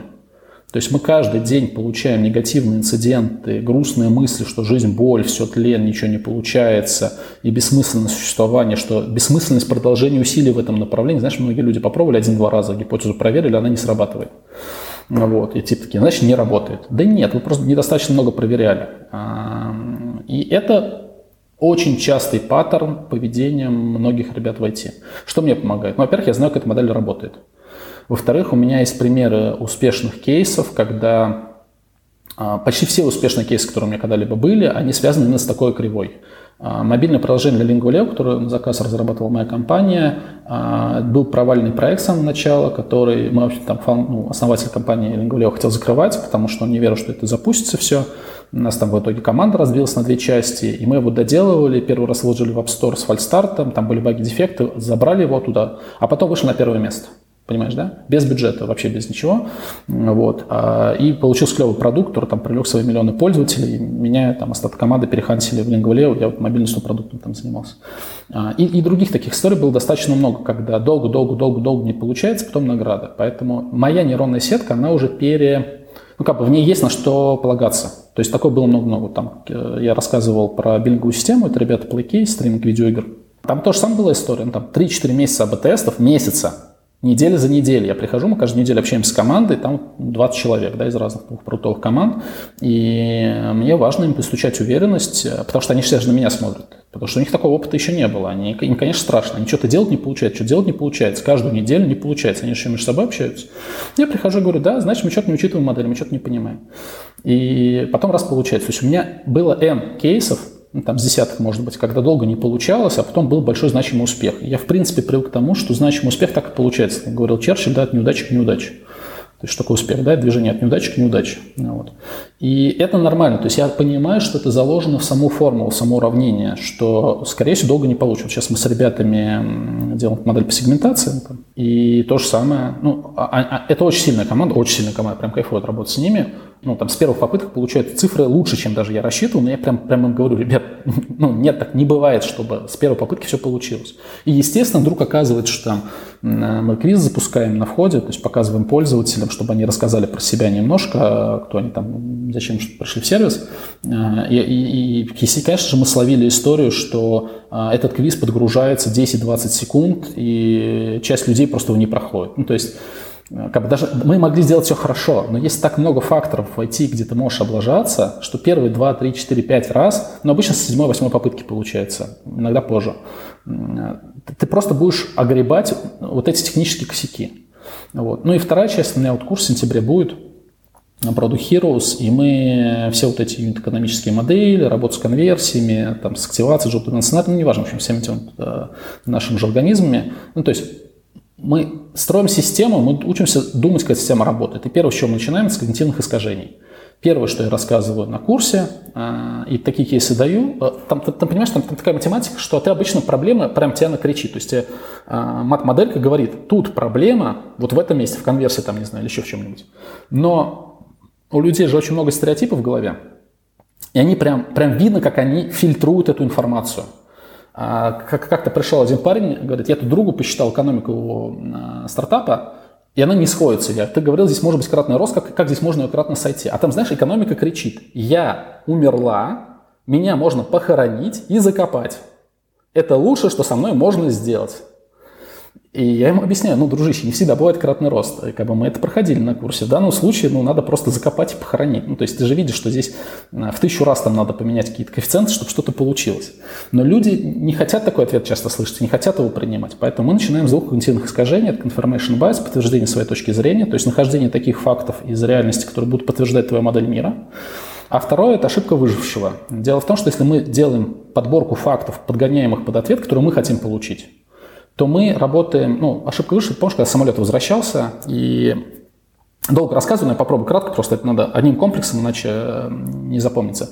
А, Вторая мировая война, самолеты возвращались на базу, смотрели, куда попадали немцы по ним, англичане, и бронировали те места, которые было больше попаданий. Что, естественно, является большой глупостью, потому что это не критические попадания. Раз самолет вернулся, это не критические попадания. Почему называется RAW ошибаясь, почему это э, под выборка данных берется? Берутся не все самолеты, а те, которые долетели. Почему? Потому что те, которые не долетели, до них нет доступа физического. Мы работаем не со всеми генеральной совокупностью данных, а только с подвыборкой.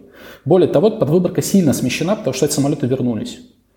То есть мы делаем подгонку под ответ, да, мы такие, у нас есть установка, принцип, раз сюда чаще попадали, значит места надо бронировать. Вот это ложная точка умозаключений. И так очень часто случается то же самое в айтишечке. Общаются не с теми, кто не купил, люди зашли на сайт и не купили, отвалились, а с теми, кто купил, потому что есть их номер телефона. Но это уже смещенная выборка. Ну, вот прям пример вот, очень показательный. А, команда не верила, что у них, а, у них есть блог, медицинский сервис, не в России, и в блоге там 30 тысяч человек, а на сайте кратно меньше. И вся команда была уверена, что у нас в блоге не целевые пользователи. Потому что директор по Марсу он так сказал. Почему директор по Марсу так сказал? Ну, очень просто. Он посмотрел в аналитику, с блога было ноль покупок. Дальше есть две точки размышления. Мы где-то накосячили, или там люди не целевые. Признать, что мы где-то накосячили, командам очень тяжело. Поэтому они начинают делать подгонку под ответ, там не целевые. Мы же молодцы. Почему так делать? Потому что большинство компаний ругают, если ты накосячил. Поэтому прийти и сказать, что мы накосячили, облажались, часто не очень хорошо. Мы закрепляем такое поведение.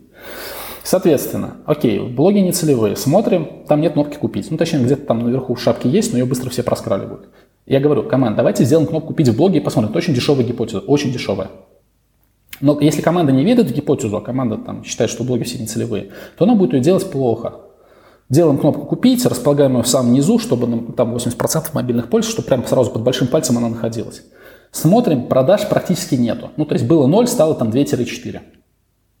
Команда, ну, видишь, мы же говорили, то есть оба байса здесь работали. Подтверждение своей точки зрения, и а, тоже вот survival bias, да, мы смотрим, не на, мы не общались с теми, кто не купил, мы не общались с теми, кто был в блоге, мы а, вообще, в принципе, ими взаимодействовали. Смотрели только на тех, кто покупает. Смотрим аналог веб есть такие сервисы, которые позволяют видео посмотреть обезличенно, как пользователь себя вел. И видим, что эту кнопку «Купить» внизу никто не увидел. Из 150 человек, ролик, который мы смотрели, в 143 а эта кнопка «Купить» перекрывалась попапом про куки. Ну, знаешь, такие попапы спрашивают, типа, там, вы окей, что куки у нас есть?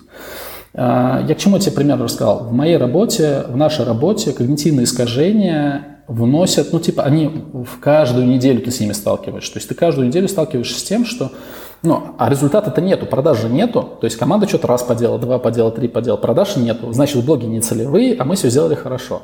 Почти всегда мы где-то облажались, почти всегда мы что-то не учли, мы что-то не понимаем, поэтому не сильно проще. Вся моя карьера и область построена на том, что наши модели мира очень часто неверны, мы что-то не учитываем, что-то не понимаем, и а, надо просто методично исследовать, где мы... Ну, то есть первые там 5-6 вопросов, которые спрошу, где мы облажались, что мы не так сделали, почему мы это не так сделали, что мы не учли. Ну, вот видишь, мне правда здесь сильно попроще. А ты, ты правда веришь, что человек, э, даже зная про эти баги и когнитивные ошибки, без внешнего какого-то непредвзятого наблюдателя может про них в нужный момент вспомнить или признаться себе в том, что он под них попал?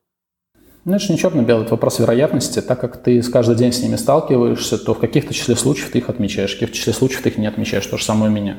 С внешним наблюдателем, там, условным терапевтом гораздо проще, потому что он, ну, вообще, знаешь, у меня, у меня коуч, э, с которой я работал, э, девушка прям очень клевая, э, сильно помогала. Я как-то при ней пару фраз таких сказал, ну, что-то как-то я разозлился. Ну, а, у нее специально там разные методы, да, чтобы вытащить из меня мои базовые установки, как я в той или иной ситуации действую особенно там для стратегического менеджмента, управления людьми, это очень важно, потому что мы часто оперируем какими-то конструкциями, ну, такими очень абстрактными, и мы не отслеживаем, как они работают. Например, я в какой-то момент, разозлившись, говорю, «А, и вообще никто не требовал от меня быть идеальным. Потом я замолкаю на секунду, она тоже замолкает, ну, прям, потому что я важную вещь сказал. И вдруг я такой, блин, от меня же никто, правда, не требовал никогда быть идеальным. Почему я пытаюсь быть идеальным руководителем и так далее? Понимаешь, да? Пока это не было сказано вслух, конечно, такие мысли очень сложно заметить. Конечно, внешний человек сильно помогает.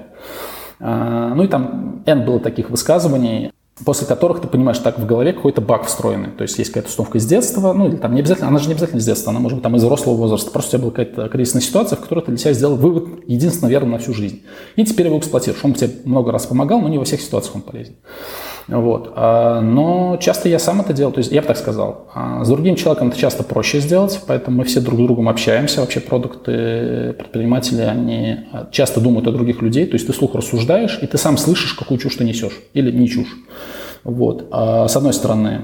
С другой стороны, все-таки существует вероятность, что ты сам на эти вещи обратишь внимание. Это навык, как мышца любая. Первые разы сложнее идет, но учитывая, что все в индустрии профессии работают годами, то это тот же самый сложный процент. А, для этого надо ходить на комьюнити-тусовки, общаться с другими людьми. То есть смотри, как я делаю. Э, Все-таки у меня достаточно много опыта. Ну, прям доказан опыт в цифрах. Я много чего умею делать. Значит ли это, что я не лажаю? Так каждый день лажаю. А если мы вот сейчас делаем лендинг, обновляем там на английском языке, а, то да, да и на русском языке, то я беру и несу людям, с которыми я просто знаю работать, прошу их посмотреть. Ну, просто там, чувак, посмотри, говори мне голосовую в Телеграме, какие ошибки ты видишь. А дальше это всегда очень смешно, потому что слушая его речь, ну, я эту работу очень много раз делал, я же трекером работал, э, и там методологию во фри делал, как вообще с командами, стартапами работать. Один из у нас было. Вот. И у меня это профессиональный навык. А дальше я слышу, как моими словами человек указывает на ошибку, которую я сделал на линк, которую я тупо не вижу, потому что у меня замыльный взгляд. Он такой говорит, ну посмотри, тут заголовка нет, тут акцент неправильно стоит, тут нет call to action, тут а, неправильное эмоциональное сообщение. И я смотрю, и, и это всегда такой сюр. То есть просто я знаю, что, ну это встроенный баг в голову, что а, я этого сам не увидел, хотя эту работу в чужих бизнесах делал миллион раз. Почему? Ну, очень просто объясняется. Я эмоционально увлечен то, что мы делаем, я поэтому там не вижу проблем и ошибок. Другой человек, которому более-менее насрать на то, что я делаю, а, видит их, потому что они просто сразу же бросаются в глаза сторонним наблюдателям. Зная эту историю, да, очень хороший прием, почаще. То есть, опять-таки, видишь, это моя зона экспертизы. Я неплохо делаю и лендинги, и у меня там доказанный есть опыт, я повышал конверсии и так далее. То есть много чего еще умею делать. Нет, все равно я пойду и там минимум трем-четырем людям покажу, лучше десяти, зная, что где-то ошибся, зная, что я что-то не учел, зная, что что-то проскочило мое внимание, и я на это не обратил внимания и так далее. Просто как бы это встраивается в процесс, то есть ты по-другому уже не думаешь, как работать. И даже если места бывают, я сверх уверен в какой-нибудь стратегии, подходе, вот сейчас у нас маркетинговая стратегия, я уже ее там, ну, где-то 5-7 людям рассказал, получил фидбэк, это не значит, что я верю на слово, это не значит, что я все слова их принимаю на веру, но это просто часть процесса валидации решения от опытных людей, потому что я сто процентов где-то ошибся. Я просто не знаю, где мои ошибки очень дорогие. Замечаешь ли ты в этом плане, что какие-то формы диалога с самим собой более эффективны, чем другие? Серии лучше записать свои мысли на аудио и прослушать, чем просто крутить их в голове? Или лучше выписать фрирайтинг, чем просто тоже общаться с самим собой в голове? Фрирайтинг очень хорошо работает, свободное ассоциативное письмо. Я не очень люблю прослушивать свои записи. Мне вообще с тем, ну, редкое видео или редкое интервью вообще с собой слушаю. Бывает там буквально за месяц, ну, я прям готовился полгода, ну, просто там обсуждали с ним, что это может быть. Там, правда, неплохое интервью получилось. Я его сам переслушал три или четыре раза, и это редкость. Ну, в смысле, это чуть ли не уникальный кейс. Обычно я всегда вижу, что я не точно сказал, что можно было сказать лучше. И переслушивать себя мне не всегда бывает комфортно. Вот фрирайтинг работает, и, ну, я всем другим людям рассказываю. То есть тут еще плюс, видишь, какой, ну, мы с тобой там общаемся, дискутируем, да, ты какие-то тейки кидаешь, какие-то аргументы, я какие-то аргументы кидаю, и я могу себя стороны послушать тоже. Это прям полезно, вот, поэтому, ну, я скорее с другими людьми буду общаться, вот, потому что тут еще, видишь, какой бонус, можно сильно обогатить свое представление взглядом другого человека. А у него свой опыт, свои навыки, а у каждого человека есть свой набор приемчиков, который сделал его успешным, если у него есть какие-то результаты за плечами. Круто, ну то есть это еще повод эти приемчики подцепить, узнать, вот выйти из своего информационного пузыря, как мы с тобой говорили, а плюс продолжает работать сложный процент. То есть, видишь, за, заодно я еще погружаюсь в опыт других людей, смотрю их глазами на там, то, чтобы они как бы сделали у меня, и еще такую пользу получаю. То есть как-то Думик, Дима меня научил, я потом это делал. Вот вообще очень крутой прием себя прокачать. Найди человека, который, ну, у тебя хорошие доверительные отношения, и которого ты уважаешь, ты знаешь, что у него есть какие-то навыки. Просто день с ним проведи вместе. Ну, в офисе, в идеале, если есть такая возможность, сядь, а, прям договорись, что я буду сидеть, просто веди свои митинги, я буду записывать, я хочу посмотреть, как ты работаешь. Ну, там надо объяснить, зачем это тебе надо, вот, что это прикольный прием, потом он так может с тобой сделать. Слушай, это же просто потрясающе. Ну, то есть мы все там к 30-37, там, 30 годам накопили какие-то приемы, как что делать, как что вести. Там очень много эффективных приемов есть. Просто наблюдая за человеком, как он общается с своей командой, как он проводит митинг, как задает вопросы. Но обычно у меня списано несколько страниц а, блокнота там, либо куча заметок на планшете. Это квинтэссенция его опыта за там, ну, 10, 15, 20 рабочих лет. Да? Ну, как бы за один день можно получить. Я вот такие приемчики очень люблю. Круто, круто, спасибо. И чуть раньше ты еще поделился навыками, которые есть смысл развивать в плане внешней коммуникации с другими людьми, с командами, продавать идеи и так далее, и так далее. Можешь ли ты что-то подобное предложить для такого внутренней работы, для внутреннего развития, какие-то ключевые навыки, которые ты сам считаешь наиболее ценными? Да, а, точно, да, могу. Знаешь, чего? Ну, я бы с чего бы начинал бы. Это навык умения задавать вопросы. Вообще, я рекомендую посмотреть короткую а, сцену из фильма Розенкранца Гильденштерн «Мертвы», на Ютубе есть короткая подборка, они играют в словесный волейбол. Они встают прямо на физической волейбольной площадке. И а, суть игры в том, чтобы отвечать вопросом на вопрос. Потому что любое утверждение можно превратить в вопрос. Не так ли? Да, или там, «Ну, правильно я тебя услышал, а, верно ли я тебя понял, дальше такое утверждение говоришь. Это очень хороший универсальный вопрос. Или там, почему ты так сделал? Да? Там, я вижу, что ты считаешь X. Почему ты так считаешь? А, это очень полезный навык по двум причинам. Во-первых, когда мы задаем вопросы, ну, смотри, ты сейчас управляешь нашей дискуссией, потому что ты задаешь вопросы. А, тот человек, который задает вопросы, направляет дискуссию в разных направлениях. В принципе, все продажи на, на этом построены. То есть B2B продажи, B2C продажах мы стараемся задать вопрос человеку. Потому что когда ты задаешь вопрос человеку, он не слышит сам вопрос, он начинает думать над ответом, он начинает рефлексировать в определенном направлении, у него появляется определенное пространство для размышления. Это с одной стороны. С другой стороны, чужая логика, ее важно понимать. Очень часто я сам такой, я уже как бы не дослушал человека, начинаю его перебивать. А мы, мы все этим грешим, там я стараюсь с этим как-то бороться, как-то получается, когда-то нет, но даже если у человека неправильная модель в голове, даже если он неправильных предпосылок делает какие-то выводы, очень полезно узнать, что это за предпосылки, чтобы дальше с ним как-то ну, их обсудить. А на курсе я прямо говорю, ребят, давайте не спорить. Спорить достаточно бесполезно. В рамках спора как много новой информации мы получаем. Ответ ноль. Мы всего лишь высказываем свою точку зрения. Знаешь, это как сейчас бывает спорят, ты не столько слушаешь собеседника, сколько ищешь изъяны в его логической цепочке, чтобы туда вонзиться, и такой, ты тут не прав. Очень может быть, что он не прав. И полезнее узнать, почему он так считает, да, какие у него там корневые убеждения, стереотипы или подходы.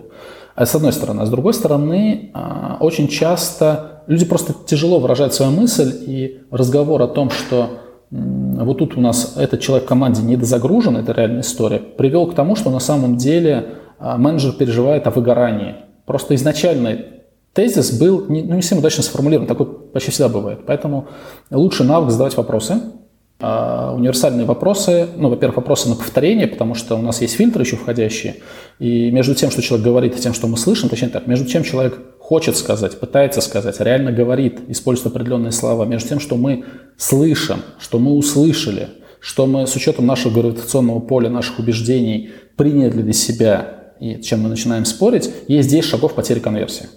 Ну, прям 10 шагов, там 10 этапов есть, где это сообщение интерпретируется. Первое время ты в это не веришь, ну, то есть такой, да ладно, ну, come on, я всех хорошо слышу, слушаю с первой попытки, но как только ты, вот прям очень простое правило игра. Правильно ли я тебя услышал? Ты говоришь о том, что раз, два, три, четыре, пять. А, просто повторяешь фразу человека. Сто процентов ты будешь использовать не те слова, не те акценты. Ты вообще не то поймешь, не то услышишь. И вот прям можно сегодня взять в эту игру, поиграть с близкими людьми вокруг, просто им отзеркали то, что они говорят. Мое предсказание, что прямо в 50% случаев окажется, что нет, неправильно мы слышим, либо другой человек пытался другую мысль сказать. Это очень, очень мощный прием, с которого вообще начинает работать сложный процент. Ну вот, это очень мощная наука. А в продолжении него идет история про то, что когда ты ну, научился реально слышать людей вокруг тебя, а, то дальше можно слышать не вопрос, а запрос. Но это вообще отдельная история, ненасильственное общение и связано с ними навыками. Можно прикладывать канал в Телеграме Маши Грибоедовой, она про это много пишет. История идет про то, что ну, приходит к тебе разработчик или там кто-нибудь в команде говорит, вы меня, как обычно, не услышите, но тут у нас будет проблема.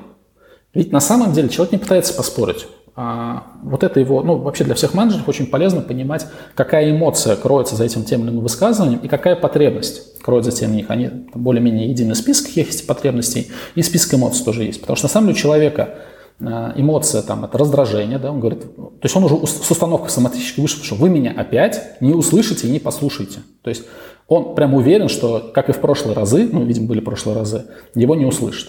Э, это раздражение, это обида, а, это эмоция, связанная с недоверием. Ну, там недоверие – это не эмоция, да, ну, там раздражение, обиды скорее эмоции будут. Ну, вот, а потребность – это быть услышанным, потребность быть значимым, чтобы ну, тебя уважали, принимали, доверяли, в том числе в профессиональной области. И я много раз видел, у меня далеко не всегда получается, но я учусь, стараюсь, когда ты начинаешь отвечать не на вопрос его, а отвечаешь на запрос, ну там из серии. Правильно ли я понимаю, что там а, ты нам сейчас, ну, ты, ты злишься и, и а, боишься, что там, мы, мы прослушаем то, что ты говоришь важное. Давай попробуем ну, сделать так, чтобы мы тебя сейчас услышали, что ты хочешь на самом деле сказать.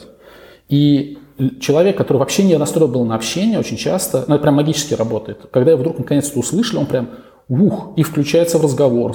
Там, там, у меня был кейс, э, меня просили промодерировать мозгоштурм внутри Билайна N лет назад, и меня предупредили, что будет руководительница команды саппорта, заботы, и что с ней невозможно общаться, что она будет всех перебивать, будет кричать, очень громко говорить и так далее. Там, механику одну предложил, как мы это все поработаем, поделать, с 7 шляп.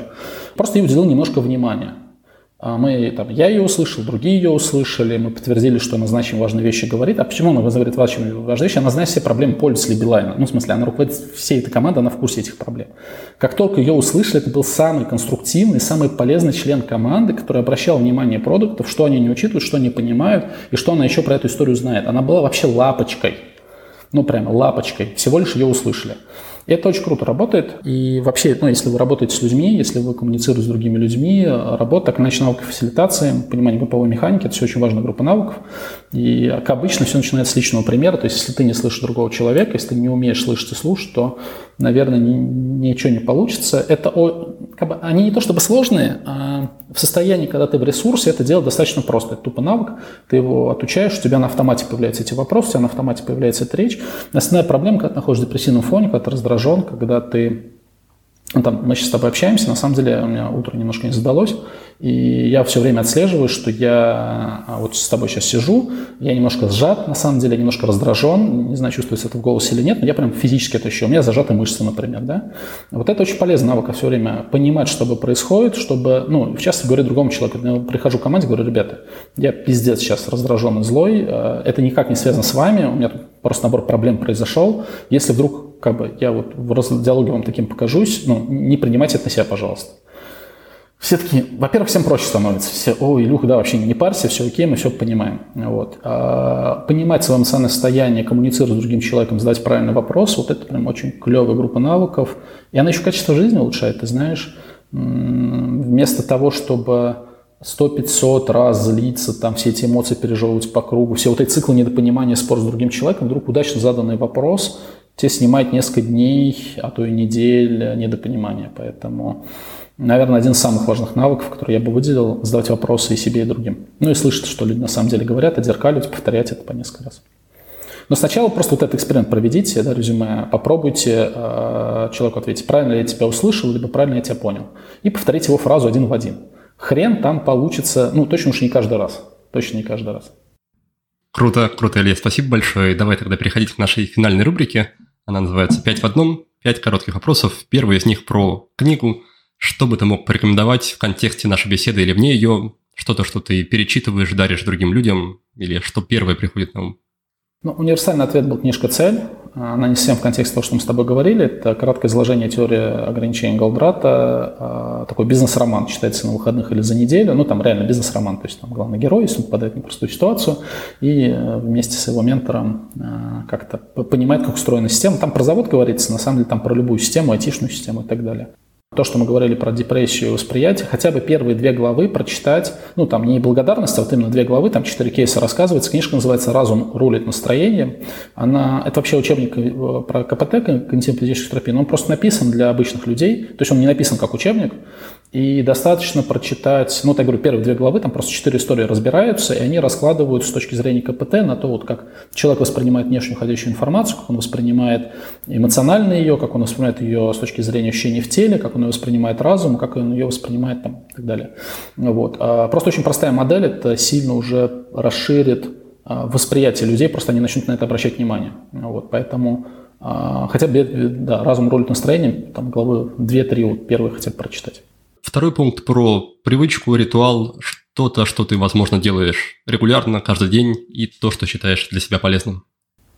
Ну, вот у моей жены сейчас э, очень клевый есть ритуал э, утро начинать с э, воды с лимоном, теплая вода с лимоном и медом.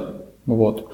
А, так я сейчас в разных странах нахожусь, то для меня очень важно. У меня многие привычки полетели, потому что очень многие привычки у меня были завязаны на клевый фитнес-центр, там, который рядом находится, на там, джакузи полежать, сауне полежать, а, мышцы потянуть на определенных тренажерах, а, на самокатике доехать за кофе, и можно начинать рабочий день.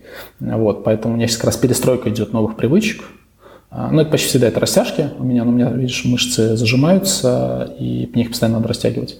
Вот. вот история с водой. Дима Мацкевич, если вы не смотрели, посмотрите канал Дима Мацкевич, он много про такие вещи рассказывает, и про эмоциональный интеллект, и про эмоции, как они идут.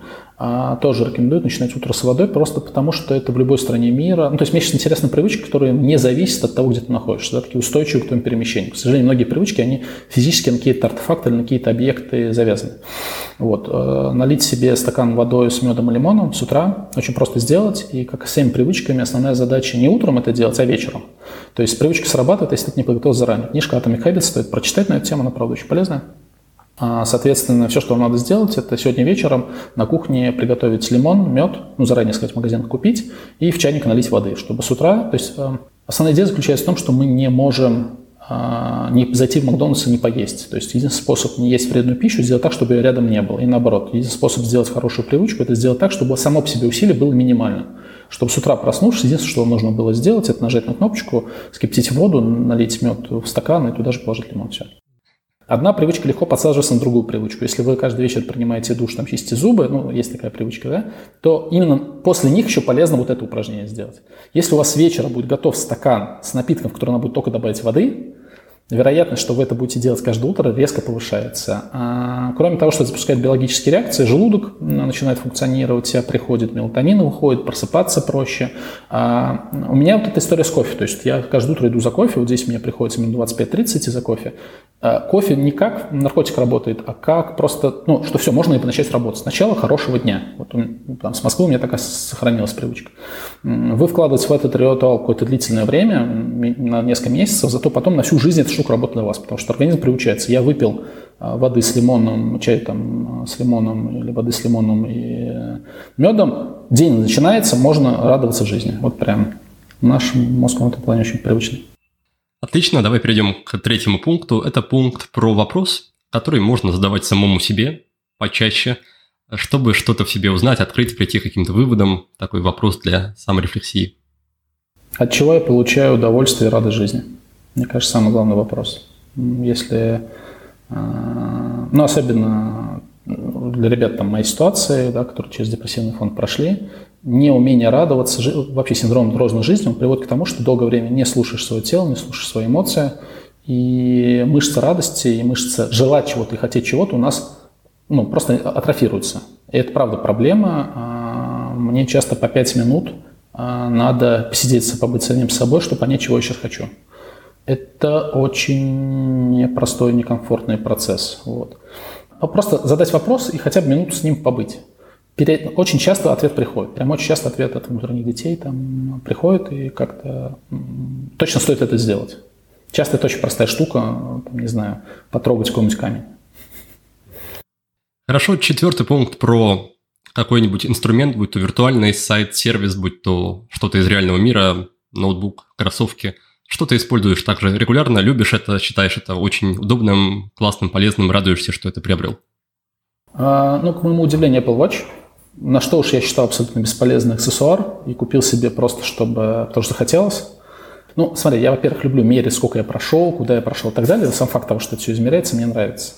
А, во-вторых, а, у меня было приложение, а, очень хорошо, полезно работало Sleep Cycle, но сон нормализует. То есть мы спим по полтора часа вот такими этапами, 4 или 5 раз за ночь по полтора часа, там проходит быстрая стадия, медленная стадия сна и так далее.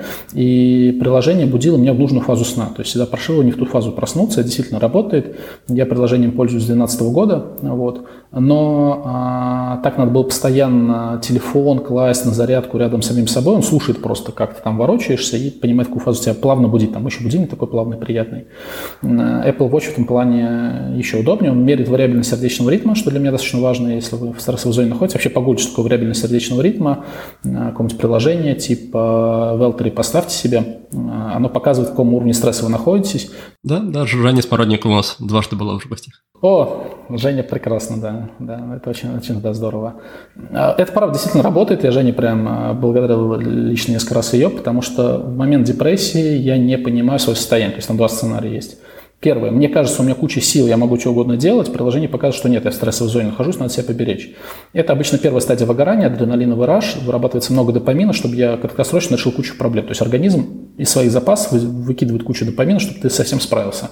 На практике это приводит к тому, что ты, ты сжигаешь этот допамин и уже вот прям в полноценное выгорание впадаешь. Вот. Э, то есть это первая ошибка. Когда тебе кажется, что у тебя куча сил, а на самом деле ты подустал, тебе бы успокоиться. А вторая ситуация обратная. Тебе кажется, что жизнь боль, все плохо, а приложение тебе говорит, да нет, у тебя есть нормальные силы, давай там себя слишком сильно не жалей. Вот. В общем, да, Apple Watch, наверное, мне прям сильно помог. А, ну, там еще какие-то сценарии есть. Да, самое главное, я поставил на минимум а, вот эти всякие кругляшки своих калорий, занятия спортом и так далее. И недокументированная фича Apple Watch – как я шучу, они меня хвалят чаще, чем моя команда. Они меня каждый день, сука, хвалят. Медальки мне всякие дают, награждают меня. Это очень круто. Ну, то есть, а, если я просто встал с постели и что-то поделал в течение дня, я уже молодец. И а, позитивное подкрепление очень важно. Ну, я начинал с того, что я там практически лежал на диване. Сейчас я минимум час в день хожу, как раз за кофе туда и обратно, и что-то еще мы там с женой ходим. Вот это каждый раз приятно, она берет Apple Watch, я вот э, на день рождения ей подарили, у нее старые сломались, и она тоже говорит, слушай, это прям каждый день я радуюсь этому покупке. Вот казалось бы, хрень-хрень, ну я тоже долгое время читал хрень-хрень, но вот у меня вот оно сработало, наверное, как-то так. И последний пятый пункт про фильм или сериал, тоже что-то, что, может быть, недавно посмотрел или вспоминается в контексте беседы или просто рекомендуешь? Тед Ласса, он очень добрый, он просто очень добрый, там про коуча. Кажется, бред бредом. На самом деле фильм про очень доброту отношения к людям, про то, что, ну, вот этот Ласс, у него призвание, он коуч в том смысле, что он не дает советы, не учит жизни, а он меняет людей, ну, подсвечиваем хорошие стороны их жизни, прям ну, обращает внимание на них. Вот. Прям очень добрый, клевый сериал, возвращающий веру в людей и показывающий, что люди меняются, развиваются, не стоят на месте, и, в общем, какой-то очень оптимистичный. Отлично. Тогда спасибо большое, Илья, за рекомендации, за всю беседу. Если есть желание, можешь напоследок рассказать, где тебя можно найти в виртуальном, реальном мире, где познакомиться с твоей работой, с твоими продуктами? Ну, погуглить можно, там есть какие-то старые, не старые лекции на YouTube, есть канал на YouTube, но я думаю, ссылочки же оставим просто прикрепленные комментарии. Вот есть канал в Телеграме, соответственно, сейчас какое-то время была пауза, и мне было не до всего. А, но вот сейчас а, заново выкладываю какие-то тельные материалы, в основном вокруг продуктового управления, а, бизнес-управления и так далее, но дело в том, что мне всегда было интересно, мы же очень часто говорим про судьбы людей, то есть за всеми этими цифрами, метриками, вообще говоря, кроется полтора-два года каких-то экспериментов людей, их там надежда, разочарование, эмоции. Для меня эта работа всегда более глубокая, чем просто ну, на цифры смотреть. Да? То есть за этими цифрами очень много что скрыто, и мы скорее используем там, математику шестого класса для того, чтобы а, вдруг увидеть, как люди принимали решения, как они делали выборы в жизни, как они из-за неправильных моделей что-то делали, и когда-то получалось, когда-то не получалось. То есть такой, а, не то чтобы он философский канал, а он очень практичный, про практичные навыки люблю, но мне всегда казалось очень важным дополнительные слои реальности вскрывать и проговаривать, что действительно выгорание очень большое в индустрии. Вот почему оно происходит. Класс. Тогда спасибо тебе, спасибо всем, кто нас сегодня слушал. Успехов и до новых встреч.